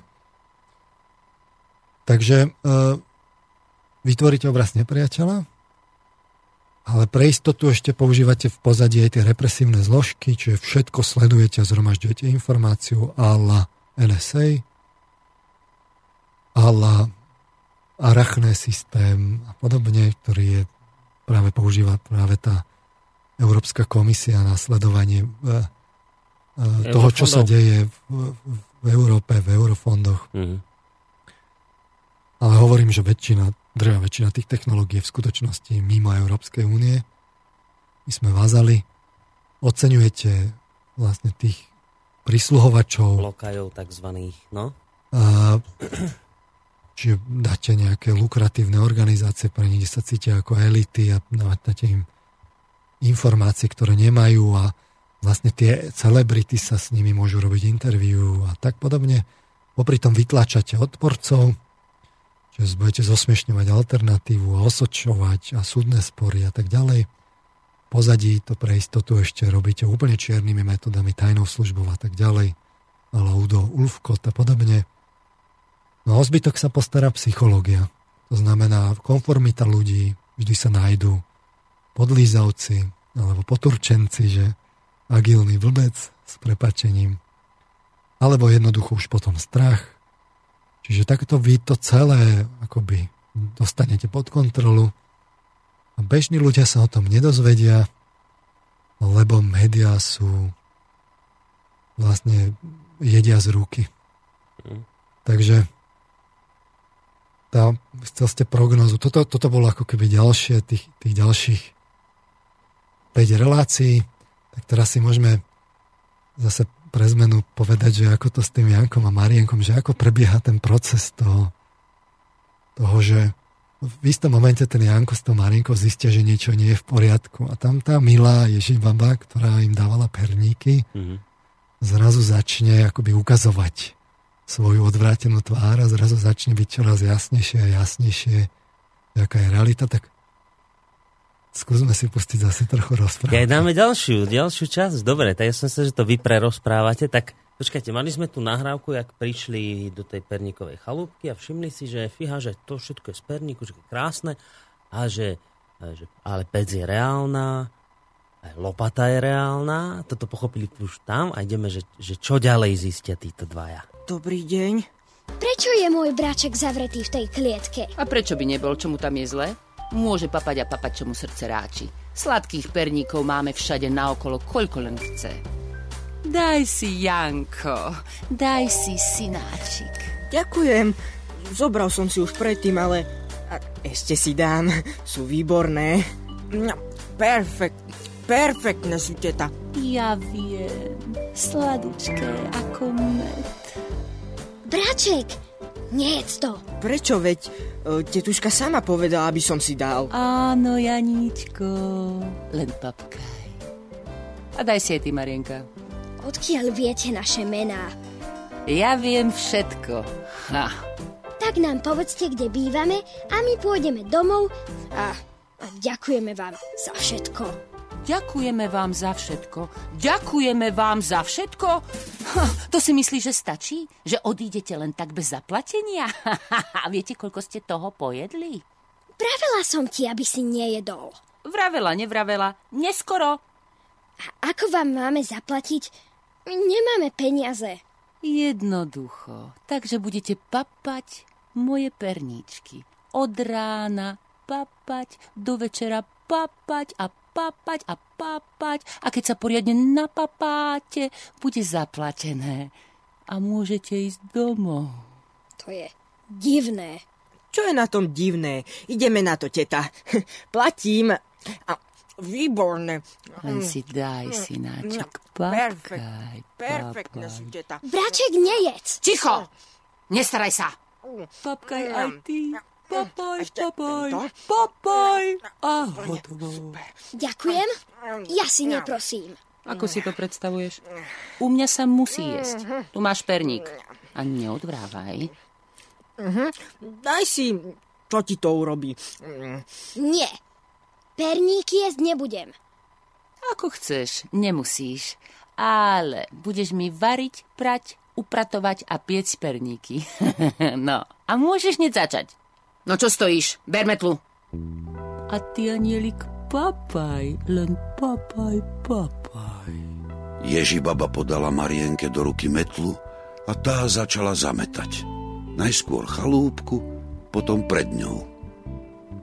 Neľahko sa veru Marienke vodilo. Každé ráno musela vstať, ísť po vodu, narúbať drevo, variť obed pre Ježibabu, lebo to bolo pravé meno našej tetušky. Popoludní musela upratovať a prať. Napokon podvečer piekla perníky a piekla ich veru až do neskorej noci. Takto prešiel týždeň, druhý a napokon i tretí sa chýlil ku koncu. Braček Janko zatiaľ papkal a papkal jeden perník za druhým a chutili mu stále viac a viac. Košeľa mu veru začala byť tesná. Gombičky odfrkovali jedna po druhej. Čo už, keď tie perníky sú také sladučké ako med. Áno, sladučké ako med. Mm, Daj si, ochutnaj aj ty. Ja si neprosím. Prečo? Nevymýšľaj, keby si papala tak ako ja, nemusela by si váriť, ani prať, ani upratovať. A bola by som zavretá v klietke ako ty, že? Ale mne to nevadí. V klietke je dobré, lepšie ako v škole alebo doma. Všetci chalani by mi závideli. Mariena, nemáš čo robiť? Ber metlu. Veď už idem, idem. No, Janičko, papáš, papáš, slniečku moje. Papám, tetuška, a sú výborné. Dokonca lepšie ako včera. Nože mi ukáž prstek. Na ľavej ručičke. Máliček. Tento tu. Pozrieme, ako nám papká. Tu je? No, ešte chvíľku a už to bude. Ešte zo pár dní a bude hostina. Aká hostina? Veď hostina je každý deň. Mm, Veru, tak, slniečko moje krásne. No len papkaj, papkaj, papkaj. O pár dní budem papkať i ja. Prečo až o pár dní? Dajte si aj vy. Je ich tu habadej. Veselý mládenec, si ty veselý, chrumkavý, sladučký, šťavnatý. Nie, nie, nie, nie, mňa čaká hostina až o pár dní. A ty čo kúkáš? Upratuj, var, per, per, var, upratuj, var, per, per, var. No a keď sa vrátim, nech je všetko ako má byť. Janko, veď tá striga ťa chce vykrmiť. To preto ti pozerala ten prst. Vykrmiť, upiecť a zjesť. Myslíš? Nemyslím. Viem. Chodí sem každý jeden deň, popozerá prst, pochváli ma, že pekne papám a ide preč. Keď príde zajtra, neukáže jej prst, ale... ale... um, tento... tento prútik zmetli. Dobre, ale... Sestrička, ja sa bojím. Báci sa mal predtým. Teraz buď chlap. No, počkajte, zapne mikrofóny, už sme v éteri. Takže skúsme si zopakovať vlastne tú, to, čo sme si hovorili na začiatku o tej reklame, že Mm. a, reklama nás neinformuje, ale manipuluje. Preprogramováva nás na hedonizmus. Mení na motivačné vzorce, zadratováva to spoločnosti, mení tie slobodné oblasti, umenie, veda, náboženstvo. A teraz celá tá spoločnosť sa ponára do fascinácie materiou a požitkárstvom. A tak ako sa jedinec stáva neslobodným, tak aj celá spoločnosť sa vlastne stáva neslobodným. A je nám to vlastne ťažko vysvetliť, že sme vlastne neslobodní. Mm. Napriek tomu, že všetko okolo nás sa rúca. A toto, táto rozprávka je potom o tom, že, že ten, ten Janko, ten, ten vlastne duch, tak toho tá Ježibaba ide zožerať. Inými slovami povedané, ten systém vlastne spôsobí, že my ako prídeme o tú, o tú svoju o, o, o tie svoje životy, o tú svoju identitu, či už národnú, ľudskú a tak ďalej. Jednoducho my o, tom prí, o to prídeme, my to premárnime. Čím viacej sa budeme ako spoločnosť jednostranne ponárať do toho a nebudeme vlastne slobodní, tak vtedy ten, ten duch bude zožeraný. No tento proces samozrejme netreba brať ako jednorazovo, ale treba to brať ako kontinuálny proces.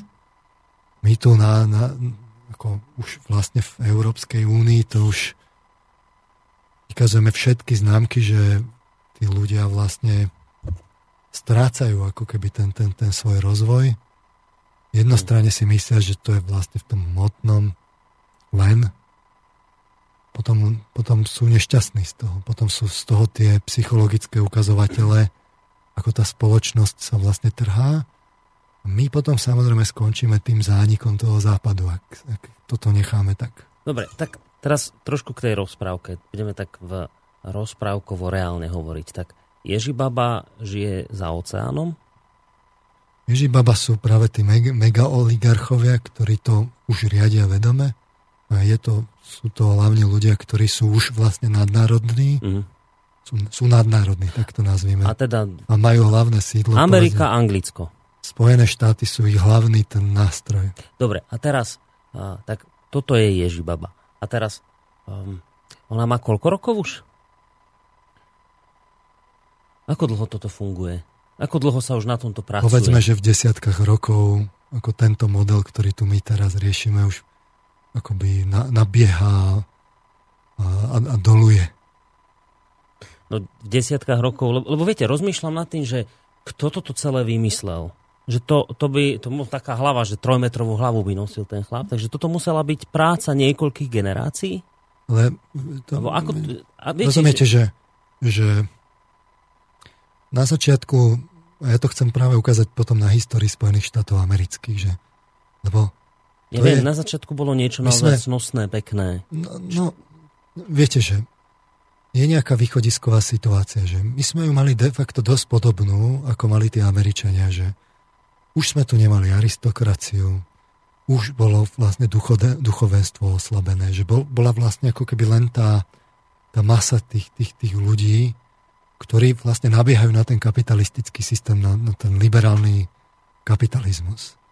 To isté sa udialo práve v tých Spojených štátoch amerických. Tá, ten impuls k slobode bol aj, v, aj vo Francúzsku a paralelne s tým aj v Spojených štátoch amerických. Uh-huh. Rozdiel bol len v tom, že vo Francúzsku bola aristokracia, bolo duchovenstvo, tá štruktúra mala svoju, teda tá spoločnosť mala svoju tradíciu, väzby, ktoré tam boli, stavy, ktoré tam boli a tak ďalej. Kdežto v Spojených štátoch amerických už nič z tohto nebolo. A my keď, my keď sme začali po páde komunizmu nabiehať na tento systém otvorenej liberálnej ekonomiky, tak sme vlastne, máme veľmi podobnú situáciu, ako bola v tých Spojených štátoch, akurát, že tie technológie medzičasom sú novšie. No ale nič menej ten, tie, tie analógie v tom vývoji, ako sa vlastne utvára tá oligarchia, tie sú veľmi podobné a sú vlastne nevyhnutné, lebo to vyplýva z toho systému. Keď máte podobný rebríček hodnot a máte len túžbu po, po slobode, ale len v tej, v tej, v tej materi- materiálnej, materiálnej stránke. stránke, no tak to začne vykazovať veľmi podobné uh, analogie, akurát, že my to prebiehame rýchlejšie, lebo tie technológie sú účinnejšie na manipuláciu a osvojenie si médií. Tú spoločnosť rýchlejšie zostanete pod kontrolu.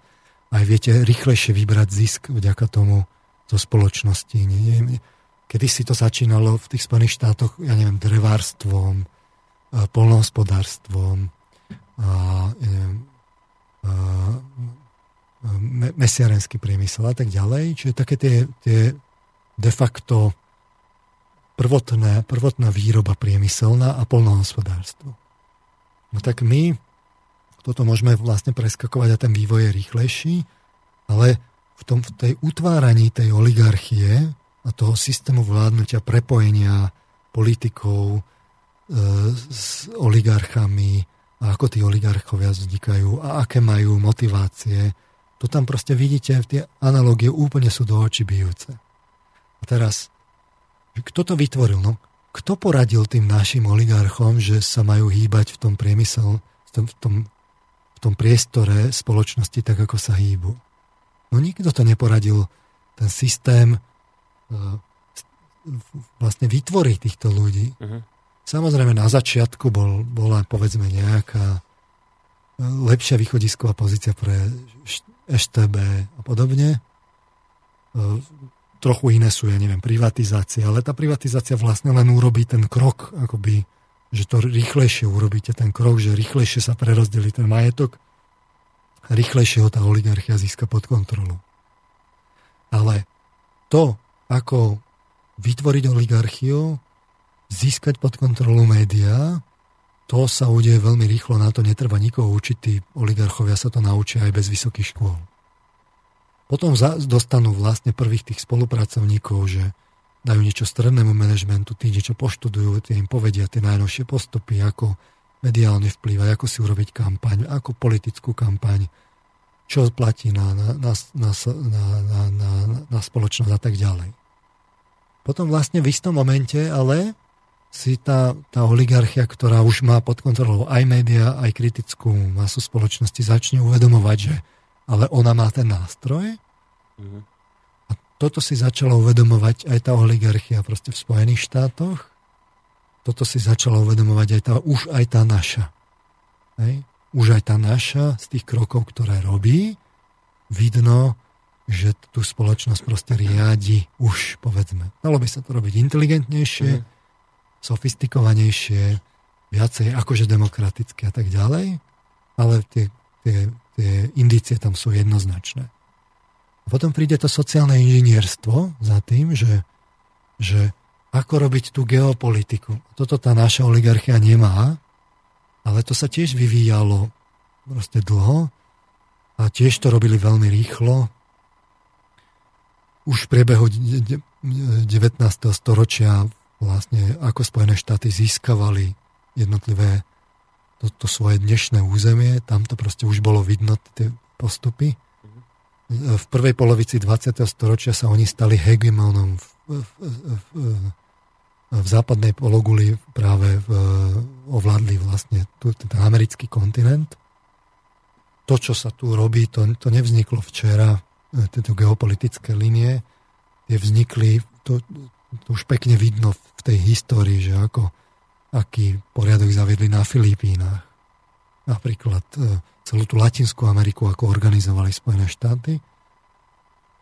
No a potom prišla kritická udalosť druhá svetová vojna, kde vlastne oslabili britské impérium, de facto ho zdegradovali a zasadili, prebrali to na vyššej úrovni. Musíte tiež uvažovať, že, že v tej geopolitike sa učili práve od Britov. že to tiež oni nezačínali na zelenej lúke. Vlastne učili sa od Britov tie pravidlá hry v podstate až do polovice 20. storočia hmm. Spojené štáty jednoznačne vlastne s tými imperiálnymi veľmocami museli súperiť o tú, o tú pozíciu. A až vlastne po druhej svetovej vojne zostal už len jeden jediný protivník, hmm. to bol komunistický. A teraz už, je, už nie je žiaden protivník, teda chvíľku nebol, ale už sa črtajú ako, že by mohli byť. Hej, ale ľudia sa pýtajú a delia sa na také dva, podľa mňa, tábory základné, že jedni tvrdia, že toto všetko bolo kedysi dávno dôkladne naplánované a tento konečný cieľ je teraz dosiahnutý, že kedysi niekto už dávno toto celé naplánoval a všetko to druhá svetová vojna, toto, toto, všetko to spískal. Iní ľudia tvrdia, že to ako išla doba, tak sa, tak sa len prispôsobovali, že prišla druhá svetová vojna, nie z dôvodov, že to niekto naplánoval zámerne, aby teda zhodili, ja neviem, hegemóniu Angličanov, ale že skrátka využil tú situáciu. Čiže hodím to na tú rozprávku. Ako to je? Že tá Ježibaba si tú perníkovú chalúbku postavila, lebo vedela, že raz tam príde Janko s Marienkou alebo to proste bolo len tak, že Ježibaba si tam žila a zrazu si všimla Hajanko, že fíha, ten by mi mohol, ten by mi bol dobrý na robotu, tuto by mi pozametal v dome a keď pochopila, že, že vie pozametať, tak potom si vraví, že, že počkaj, že ale ja by som ho mohla využiť aj napríklad aj na to, že by som ho raz mohla zjesť. Hej, že ako to bolo, že, alebo ako to je, že sú toto veci dopredu naplánované, alebo sú to proste tak, taký sled udalostí, ktoré nikto nevedel presne odhadnúť, len, len povedzme Amerika je dobrá v tom, že vie, vie veľmi dobre zareagovať na udalosti, ktoré sa udejú vo svete neplánovane. A tá hegemónia, ktorou dnes disponuje, ktorú má, to je vlastne akoby odrazom jej schopnosti najlepšie sa zorientovať v nových situáciách svetových. Um.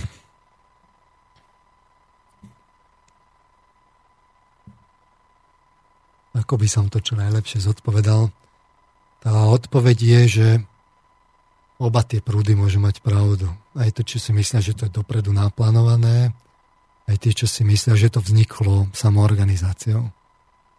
A ukázal by som to na tej prvej vrstve. A tu povedzme u, u nás, že máte tu masu povedzme ľudí, bežných a teraz zrazu vznikla príležitosť a niektorí ju využili v tej privatizácii. A v istom momente vyrastli ako keby noví tí oligarchovia a tí vlastne zistili, že majú moc. Uh-huh. A už tí prví ľudia, tá, tá bežná masa si myslí, že sú slobodní. Vy im vlastne musíte najskôr vysvetliť, že kde nie sú slobodní a ako sú vlastne manipulovaní. Sú tam síce indície, ale vo všeobecnosti, keby ste sa spýtali bežného človeka na ulici, tak vám povie s veľkou pravdepodobnosťou, ja som slobodný. Nepáči sa mi síce, že čo robí tá vláda alebo, alebo tí oligarchovia a tak ďalej, ale som slobodný. On si myslí, že je slobodný. A keď prídete o úroveň vyššie, tak tí oligarchovia si oni povedia, áno, ten človek má mieru slobody, ale my sme mu povedali rámce, v ktorých sa môže pohybovať. A v skutočnosti my to tu na vyššej úrovni to tu vlastne riadíme. On si celý čas myslí, že je slobodný a my to tu riadíme na vyššej úrovni. No, a teraz aj tá naša oligarchia si myslí, že je slobodná. A teraz začína chápať po týchto udalostiach, ktoré súvisia s Ukrajinou, že tu je proste nejaký vyšší protivník, ktorý im dáva teraz jasne pocítiť, kde sú odkiaľ kam môžete mantinely. a kam nemôžete, kde sú mantinely. Hej. Hej? Uh-huh. Teraz ona zistuje, že to nie je celkom len tak, že oni si to môžu robiť, čo chcú, ale je to vlastne tak, že ona má dosť drsné mantinely. Napríklad v zahraničnej politike my máme veľmi úzkú mieru slobody, čo môžeme a čo nemôžeme. Stačilo len trošku tuto vo V4 povedať. Zapochybovať o sankciách. Že že teda to není proti naši, že teda to je dosť proti našim záujmom tie sankcie, lebo my sme jednoducho k tomu Rusku dosť blízko a že nás to poškodí, ale veľmi rýchlo sme zistili, že potiaľ, potiaľ a že musíme pekne poslúchať. A a, a, čiže máme tu tých našich oligarchov, ktorí musia rešpektovať nejakú geopolitiku a zrazu zistia, že hej, ale oni si jednoducho len tak nemôžu postaviť hociaký plynovod do Turecka, alebo že to už je, že to už je jednanie, kde to musí niekto odsúhlasiť hore. Uh-huh. Hej? Lebo však keby, keby to bolo len o tej ekonomike, tak tam by sa diali veci, ale není to len Keby to bolo o ekonomike, tak je jasné, že keď nás, že nás to poškodzuje, tak to nebudeme schváľovať, čo nás hospodársky poškodzuje, ale politika v tomto prípade je silnejšia. No a teraz o úroveň vyššie, tým pádom je takáto oligarchia. Uh-huh. Teraz tam sú zase vlastne ľudia, ktorí sú, ja neviem, uh, veďme IT zbohatlíci, alebo tak, ktorí si myslia, že ja neviem, akú majú slobodu a tak, a oni si môžu vyvíjať tie technológie ale tiež si ich môžu vyvíjať len dovtedy, dokiaľ nepríde napríklad NSA a nepoučí ich, chlapci, chlapci, mm-hmm. ale vy pekne budete odovzdávať dáta. A milí chlapci zistia, že je tu nejaká miera neslobody, ktorý, ktorú musia jednoducho tolerovať, v opačnom prípade prídu o biznis. Mm-hmm. No ale tam na vrchu, ako som hovoril, tým, tým, tým, tým mega oligarchia, tak tá E, opäť tá už vlastne ako keby, tam potom vznikajú tie otázky, že dobre, ale v takýchto akoby uvažovať v meritkách desiatok rokov, že vy tu niečo teraz robíte na Ukrajine, aby vám to o 10 rokov prinieslo vojenskú základňu. No, veď práve. A, a, a o 20 rokov a neviem čo. No. To už sú také, že to už vlastne nezodpoviete meritkami obyčajnej motivácie bežného materiálne zameraného človeka. Dokonca aj keď on má rodinu, že to chce odovzdať, tak? Skrátka, dobre, tu vykukujú rôzne vlastne organizácie, ktoré sú organizované, kde sú jasné indicie, že ten, ten, ten ekonomické princípy sú vlastne narušané aj istými organizovanými spoločenstvami, ktoré môžu mať veľmi rôzne E, ideológie. Uh-huh. Že tu zrazu začne byť tiež o ideológia, ja neviem, scientológia, e, tajné kvázi okultné akoby spoločenstva, kde to je vlastne už len akoby rituál, ale v skutočnosti ide o nejaké e, vlastne organizácie, kde, kde sú tie vzťahy iné ako ekonomické. A tam už sa dostávate, keď som hovoril, že už medzi tou ako keby v tej prvej vrstve, že kde to tie médiá nezachytia, je prvá opona, tak tuto, keď vy prídete k tým vrchným mega e, oligarchom, tak tam je druhá miera opony, ktorú keď chcete ako od, od, odhrnúť. odhrnúť, potrebujete úplne iné nástroje na, na pozorovanie. Dá sa to tiež psychologickými prostredkami, ale na to si budem musieť vybudovať nejaký aparát, tak ako som si 15 mm. relácií budoval aparát na toto. Dobre, čiže keď niekto rozmýšľa aj o tom, že by to mohlo byť všetko plánované, nie je to silou mocou konšpiračný strelenec. Má to svoje rácio, aj takto uvažovať. Sú plány, ktoré sú dlhodobé, mm. ktoré majú rôzne vlastne skupiny, ktoré sa snažia samozrejme na tie ekonomické špičky vplývať a časť samozrejme veci ide samoorganizáciou. Presne tak ako Godzilla nechá pr- priestor slobody pre gorilu a tá nechá priestor slobody pre bežných ľudí a tam vzniká nejaká samoorganizácia, ktorá sa potom akoby začlenuje a ostriháva a tak podobne, no tak e, e, není len konšpirácia a, a rúžová záhrada demokratickej slobody, tá realita bude zrejme niekde medzi tými dvoma extrémami. Mm. A tými 15 reláciami som sa snažil ukázať, že my nehovoríme ani o konšpirácii, ani nekonšpirácii, my hovoríme o kvázi konšpirácii, ktorá necháva priestor na samoorganizáciu. Mm-hmm. Preto odporcovia, ktorí povedia, no ale tu je sloboda, tí sú oprávnení a hovoria to celkom oprávnenie, lebo tam čas slobody je. Otázka je, ale kde tá sloboda je? v rámci liberálnej ekonomiky sloboda je. Ale čo sa týka iného, iných modelov ekonomiky, tam není žiadna sloboda. My sme si tu nemohli vymysleť nejakú inú. A čiže tam vlastne akoby a na druhej strane tí, čo hovoria, že je tu ale konšpirácia, tak tiež majú pravdu, lebo tu je jasná konšpirácia. Ale v skutočnosti dohromady, keď to spojíte, tak to je kvázi konšpirácia. Mm-hmm. Dobre, a ešte, ešte, ešte k Ježibabe, že tak Ježibaba sa rozhodla, že Janka zje. A keby sme teraz túto našu globálnu Ježibabu si zobrali, tak ona má aký zámer s nami?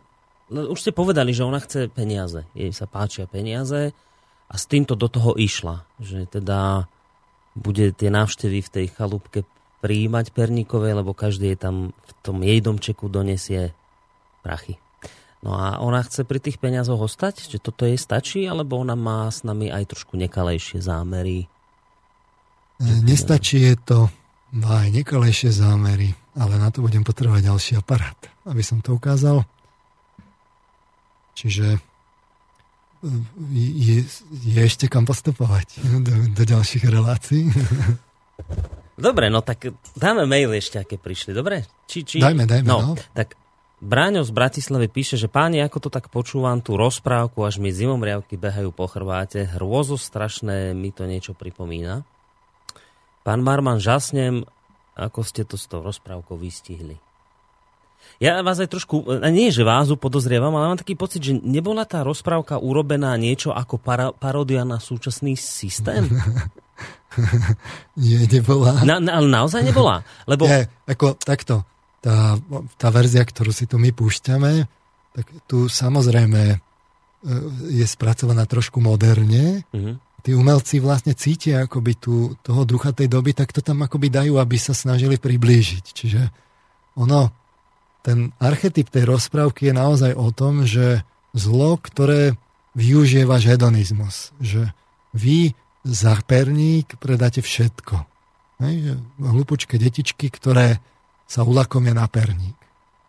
No ale tá moderná verzia, tá už ako keby zohľadňuje isté veci z našej doby a potom to znie mrazivo. A teraz e, len by som chcel vlastne zrekapitulovať, že čo, čo boli tie, tie, tie pramene, na ktorých akoby staviam. Čiže o, o, tom, o tom manipulácii a tej škodlivosti tej reklamy, tam som hovoril, že O tom svedčí psychológia, môžu si to urobiť novinári, môžu, vedia to aj bežní ľudia, vďaka tej dotieravosti reklamy a tak ďalej, a vedia to aj biznismeny, že to, že to funguje. Čiže mm. tam toho veľa nenadiskutujete. To spochybniť je veľmi, veľmi, veľmi ťažké. Potom e, to, čo potrebujete, je vlastne vidieť, že ako sa ten biznis hierarchizuje. Hej, že že tie spoločnosti, ako sa, ako sa hierarchizujú a neustále vznikajú väčšie a väčšie proste koncentrály kapitálu, a, tak to vidíte z mnohých vecí okolo, že aká je distribúcia kapitálu, tých štúdí dnes pribúda, že to, tá distribúcia bohatstva je nerovnomerná. Vidíte to z toho, že sa neustále vidíte akvizície, akvizície, akvizície, ale ten Gladfelder urobil naozaj, že zobral tie dáta, zobral tú, tú, tú databázu Orbis, spracoval to a tam proste to je, spochybniť to je tiež mimoriadne ťažké. Teraz, ďalší kameň, ktorý sme potrebovali, je skúmanie tej motivácie tých ľudí, ktorí v tom systéme fungujú. A vy môžete jedného človeka povedať, ale on cíti eticky, on je morálny. Aj tuto niekde inde môže byť iný. Ale celý ten systém má také pravidlá, ktoré sú mimo noriem etiky, ktoré sú de facto zamerané len na zisk. A čím viacej úrovni budete mať tej hierarchizácie, tým viacej budete mať cít na to, aby tí ľudia konali neeticky, čiste len za zisko, narastajú im tie nárazníky a budú konať vlastne ne, neeticky vzhľadom k iným častiam sveta a tak ďalej. Čiže tam preto som to tak podrobne skúmal, lebo to spochybniť je tiež mimoriadne ťažké. Uh-huh. Proste tie pravidlá sú nastavené mimo rámcov etiky, čiste na zisku. Veď o tom je kapitalizmus. Liberálna ekonomika, nie? Nechajte zisk žiť.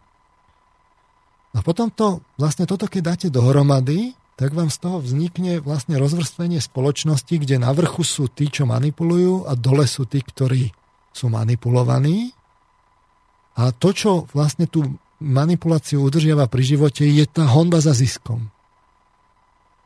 Honbu za ziskom roztáča. A tá honba za ziskom vlastne udržiava tú manipuláciu. Tí, tí, čo sú hore, chcú čoraz viac a viac manipulovať, aby tí dole čoraz viac a viac nakupovali. A tým pádom sa tá distribúcia bohatstva neustále mm. proste rozstreďuje. Ten, ten... A tí dole chcú viac a viac kupovať, lebo reklama. A tak ďalej. Mm-hmm. Čiže to máte zase veľký problém toto, toto spochybniť. Hej? A ďalej je to už len ten stupeň, že geopolitika, že, že ako tí manipul- že prečím sa tí manipulátori zastavia. Keď už sú proste brutálne bohatí, majú pod palcom vlastne tie médiá, manipulujú a tak ďalej, že prečím sa až zastavia. A odpoveď je, že keďže sú amorálni a ide len o zisk, tak sa nezastavia ani pred vraždením na Ukrajine.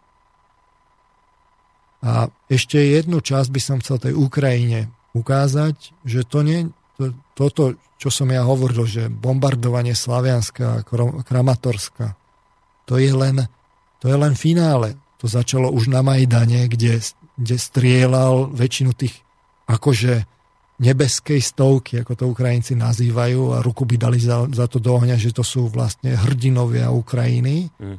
Tak tie, väčšinu tých ľudí strieľal nevedno kto, ale určite nie Berkut. Hneď zápäti sa udial, ako bol tam aj Antimajdan, kde bolo asi zhruba 500 ľudí, tí keď sa vracali 5 autobusov do, domov na Krím, lebo prišli z Krímu podporiť Janukoviča. Tak ich tam čakali nacionalisti, ktorí spílili stromy na diálnici a e, vlastne ich tam zastavili tie autobusy, pripravení na nich, postriekali im predné sklo, E, strieľali do vzduchu aj do tých autobusov, aby všetci vyšli a 8 hodín ich tam ponižovali a mučili. 7 ľudí je nezvestných, neprišli ani policajti, ani hasiči, ani zachránka. Korsunský pogrom. To, že to, to, to je dávno pred udalosťami vlastne v Donecku. Udalosti na, na Odese, v Mariupole, v Charkove. Hej? To, to, to, to nie je, že, že to sa akože, akože sa udiala vojna. Tam niekto dal voľný priechod fašistom. Takže a, a my teraz, a, samozrejme, že to tie naše rozviedky vedeli. Vedeli to, organizovali určite, lebo, lebo kto kryje páchateľa zločinu, musí byť páchateľom a má na to motiváciu. Čiže potom nie, že my ich krieme, my sme im to zrejme ako pomáhali organizovať. Mm. A samozrejme, že o Korsuní to sa nedočítate ani slovko, že by tam niečo bolo. Vidíte tú, tú brutálnu manipuláciu. Ale čiže opäť tú manipuláciu, to je ďalšia vec, na ktorej som staval, že veľmi dôkladne som sa snažil ukázať tou diferenciálnou analýzou, že kde konkrétne si vy môžete overiť a každý si to môže overiť. A to je ďalší dielik, ktorý som dal do skladačky a to celé dohromady rovná sa Godzilla. A nech to niekto spochybní. A ja tu mám veľké množstvo mailov ďakovných, dokonca sa tu našiel poslucháč, ktorý prvýkrát počúva zrejme túto reláciu a zistil, že na Filozofickej fakulte je konečne normálny filozof, ako píše. Um, posledný mail ako záver tejto relácie. Uh, len jednu otázku prečítam z toho mailu, že keď už bilancujete, môže pán Marman povedať, kedy došlo k zlomu a rozhodol sa, že musí tieto informácie zozdieľať so širokou verejnosťou? Čo bolo tým hlavným impulzom?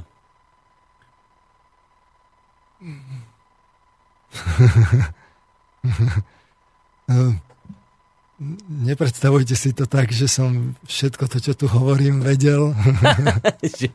Dopredu to plánoval. Dopredu to plánoval. 10 ročia. Ja som sa začal venovať manipuláciám, mnohé no, som samozrejme videl, ale tak som to zobral tak, že moja pôvodná idea bola, že poviem o manipuláciách. No a tak som hľadal, že kde všade ich psychologicky vidím a som sa snažil hľadať tie, tie vážne a som nejako zatiaľ doputoval sem a, a to je len časť odpovede samozrejme. No, to, to nebudem zdržiavať. Dobre, hlavná tá výzva vaša je, že nech to niekto spochybní. Všetko to, čo ste povedali, bolo by fajn, keby to niekto spochybnil a ten, kto by to spochybnil, keby prišiel aj sem do tejto relácie to spochybniť uh, naživo sem ku vám, aby z toho vznikla taká debata, predpokladám, že také diskusii by ste sa nebránili. Ja som samozrejme otvorený. Uh, mám... Môjim záujmom nie je tu teraz akože balamutiť ľudí, odbornú diskusiu. Mm. O normálnu odbornú diskusiu, veď však ja sa môžem myliť, samozrejme. Mm.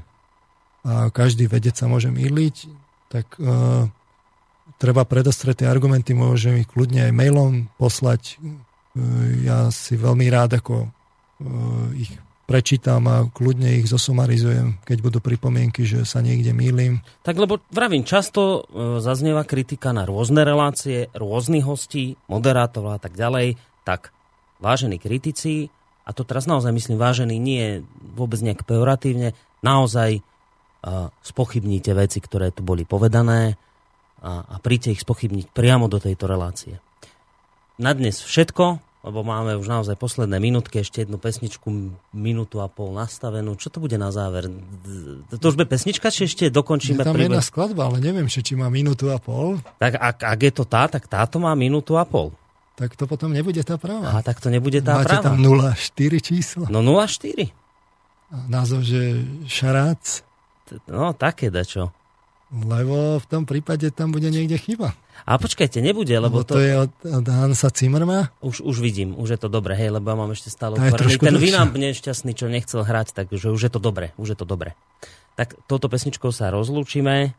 E, to bude od Hansa Zimmera, to je známy tvorca filmovej hudby, ak sa nemýlim. To je z uh, jedného filmu, ale teraz si nepamätám uh, z akého. Ale celkom pekná skladba, preto som ju vybral na záver.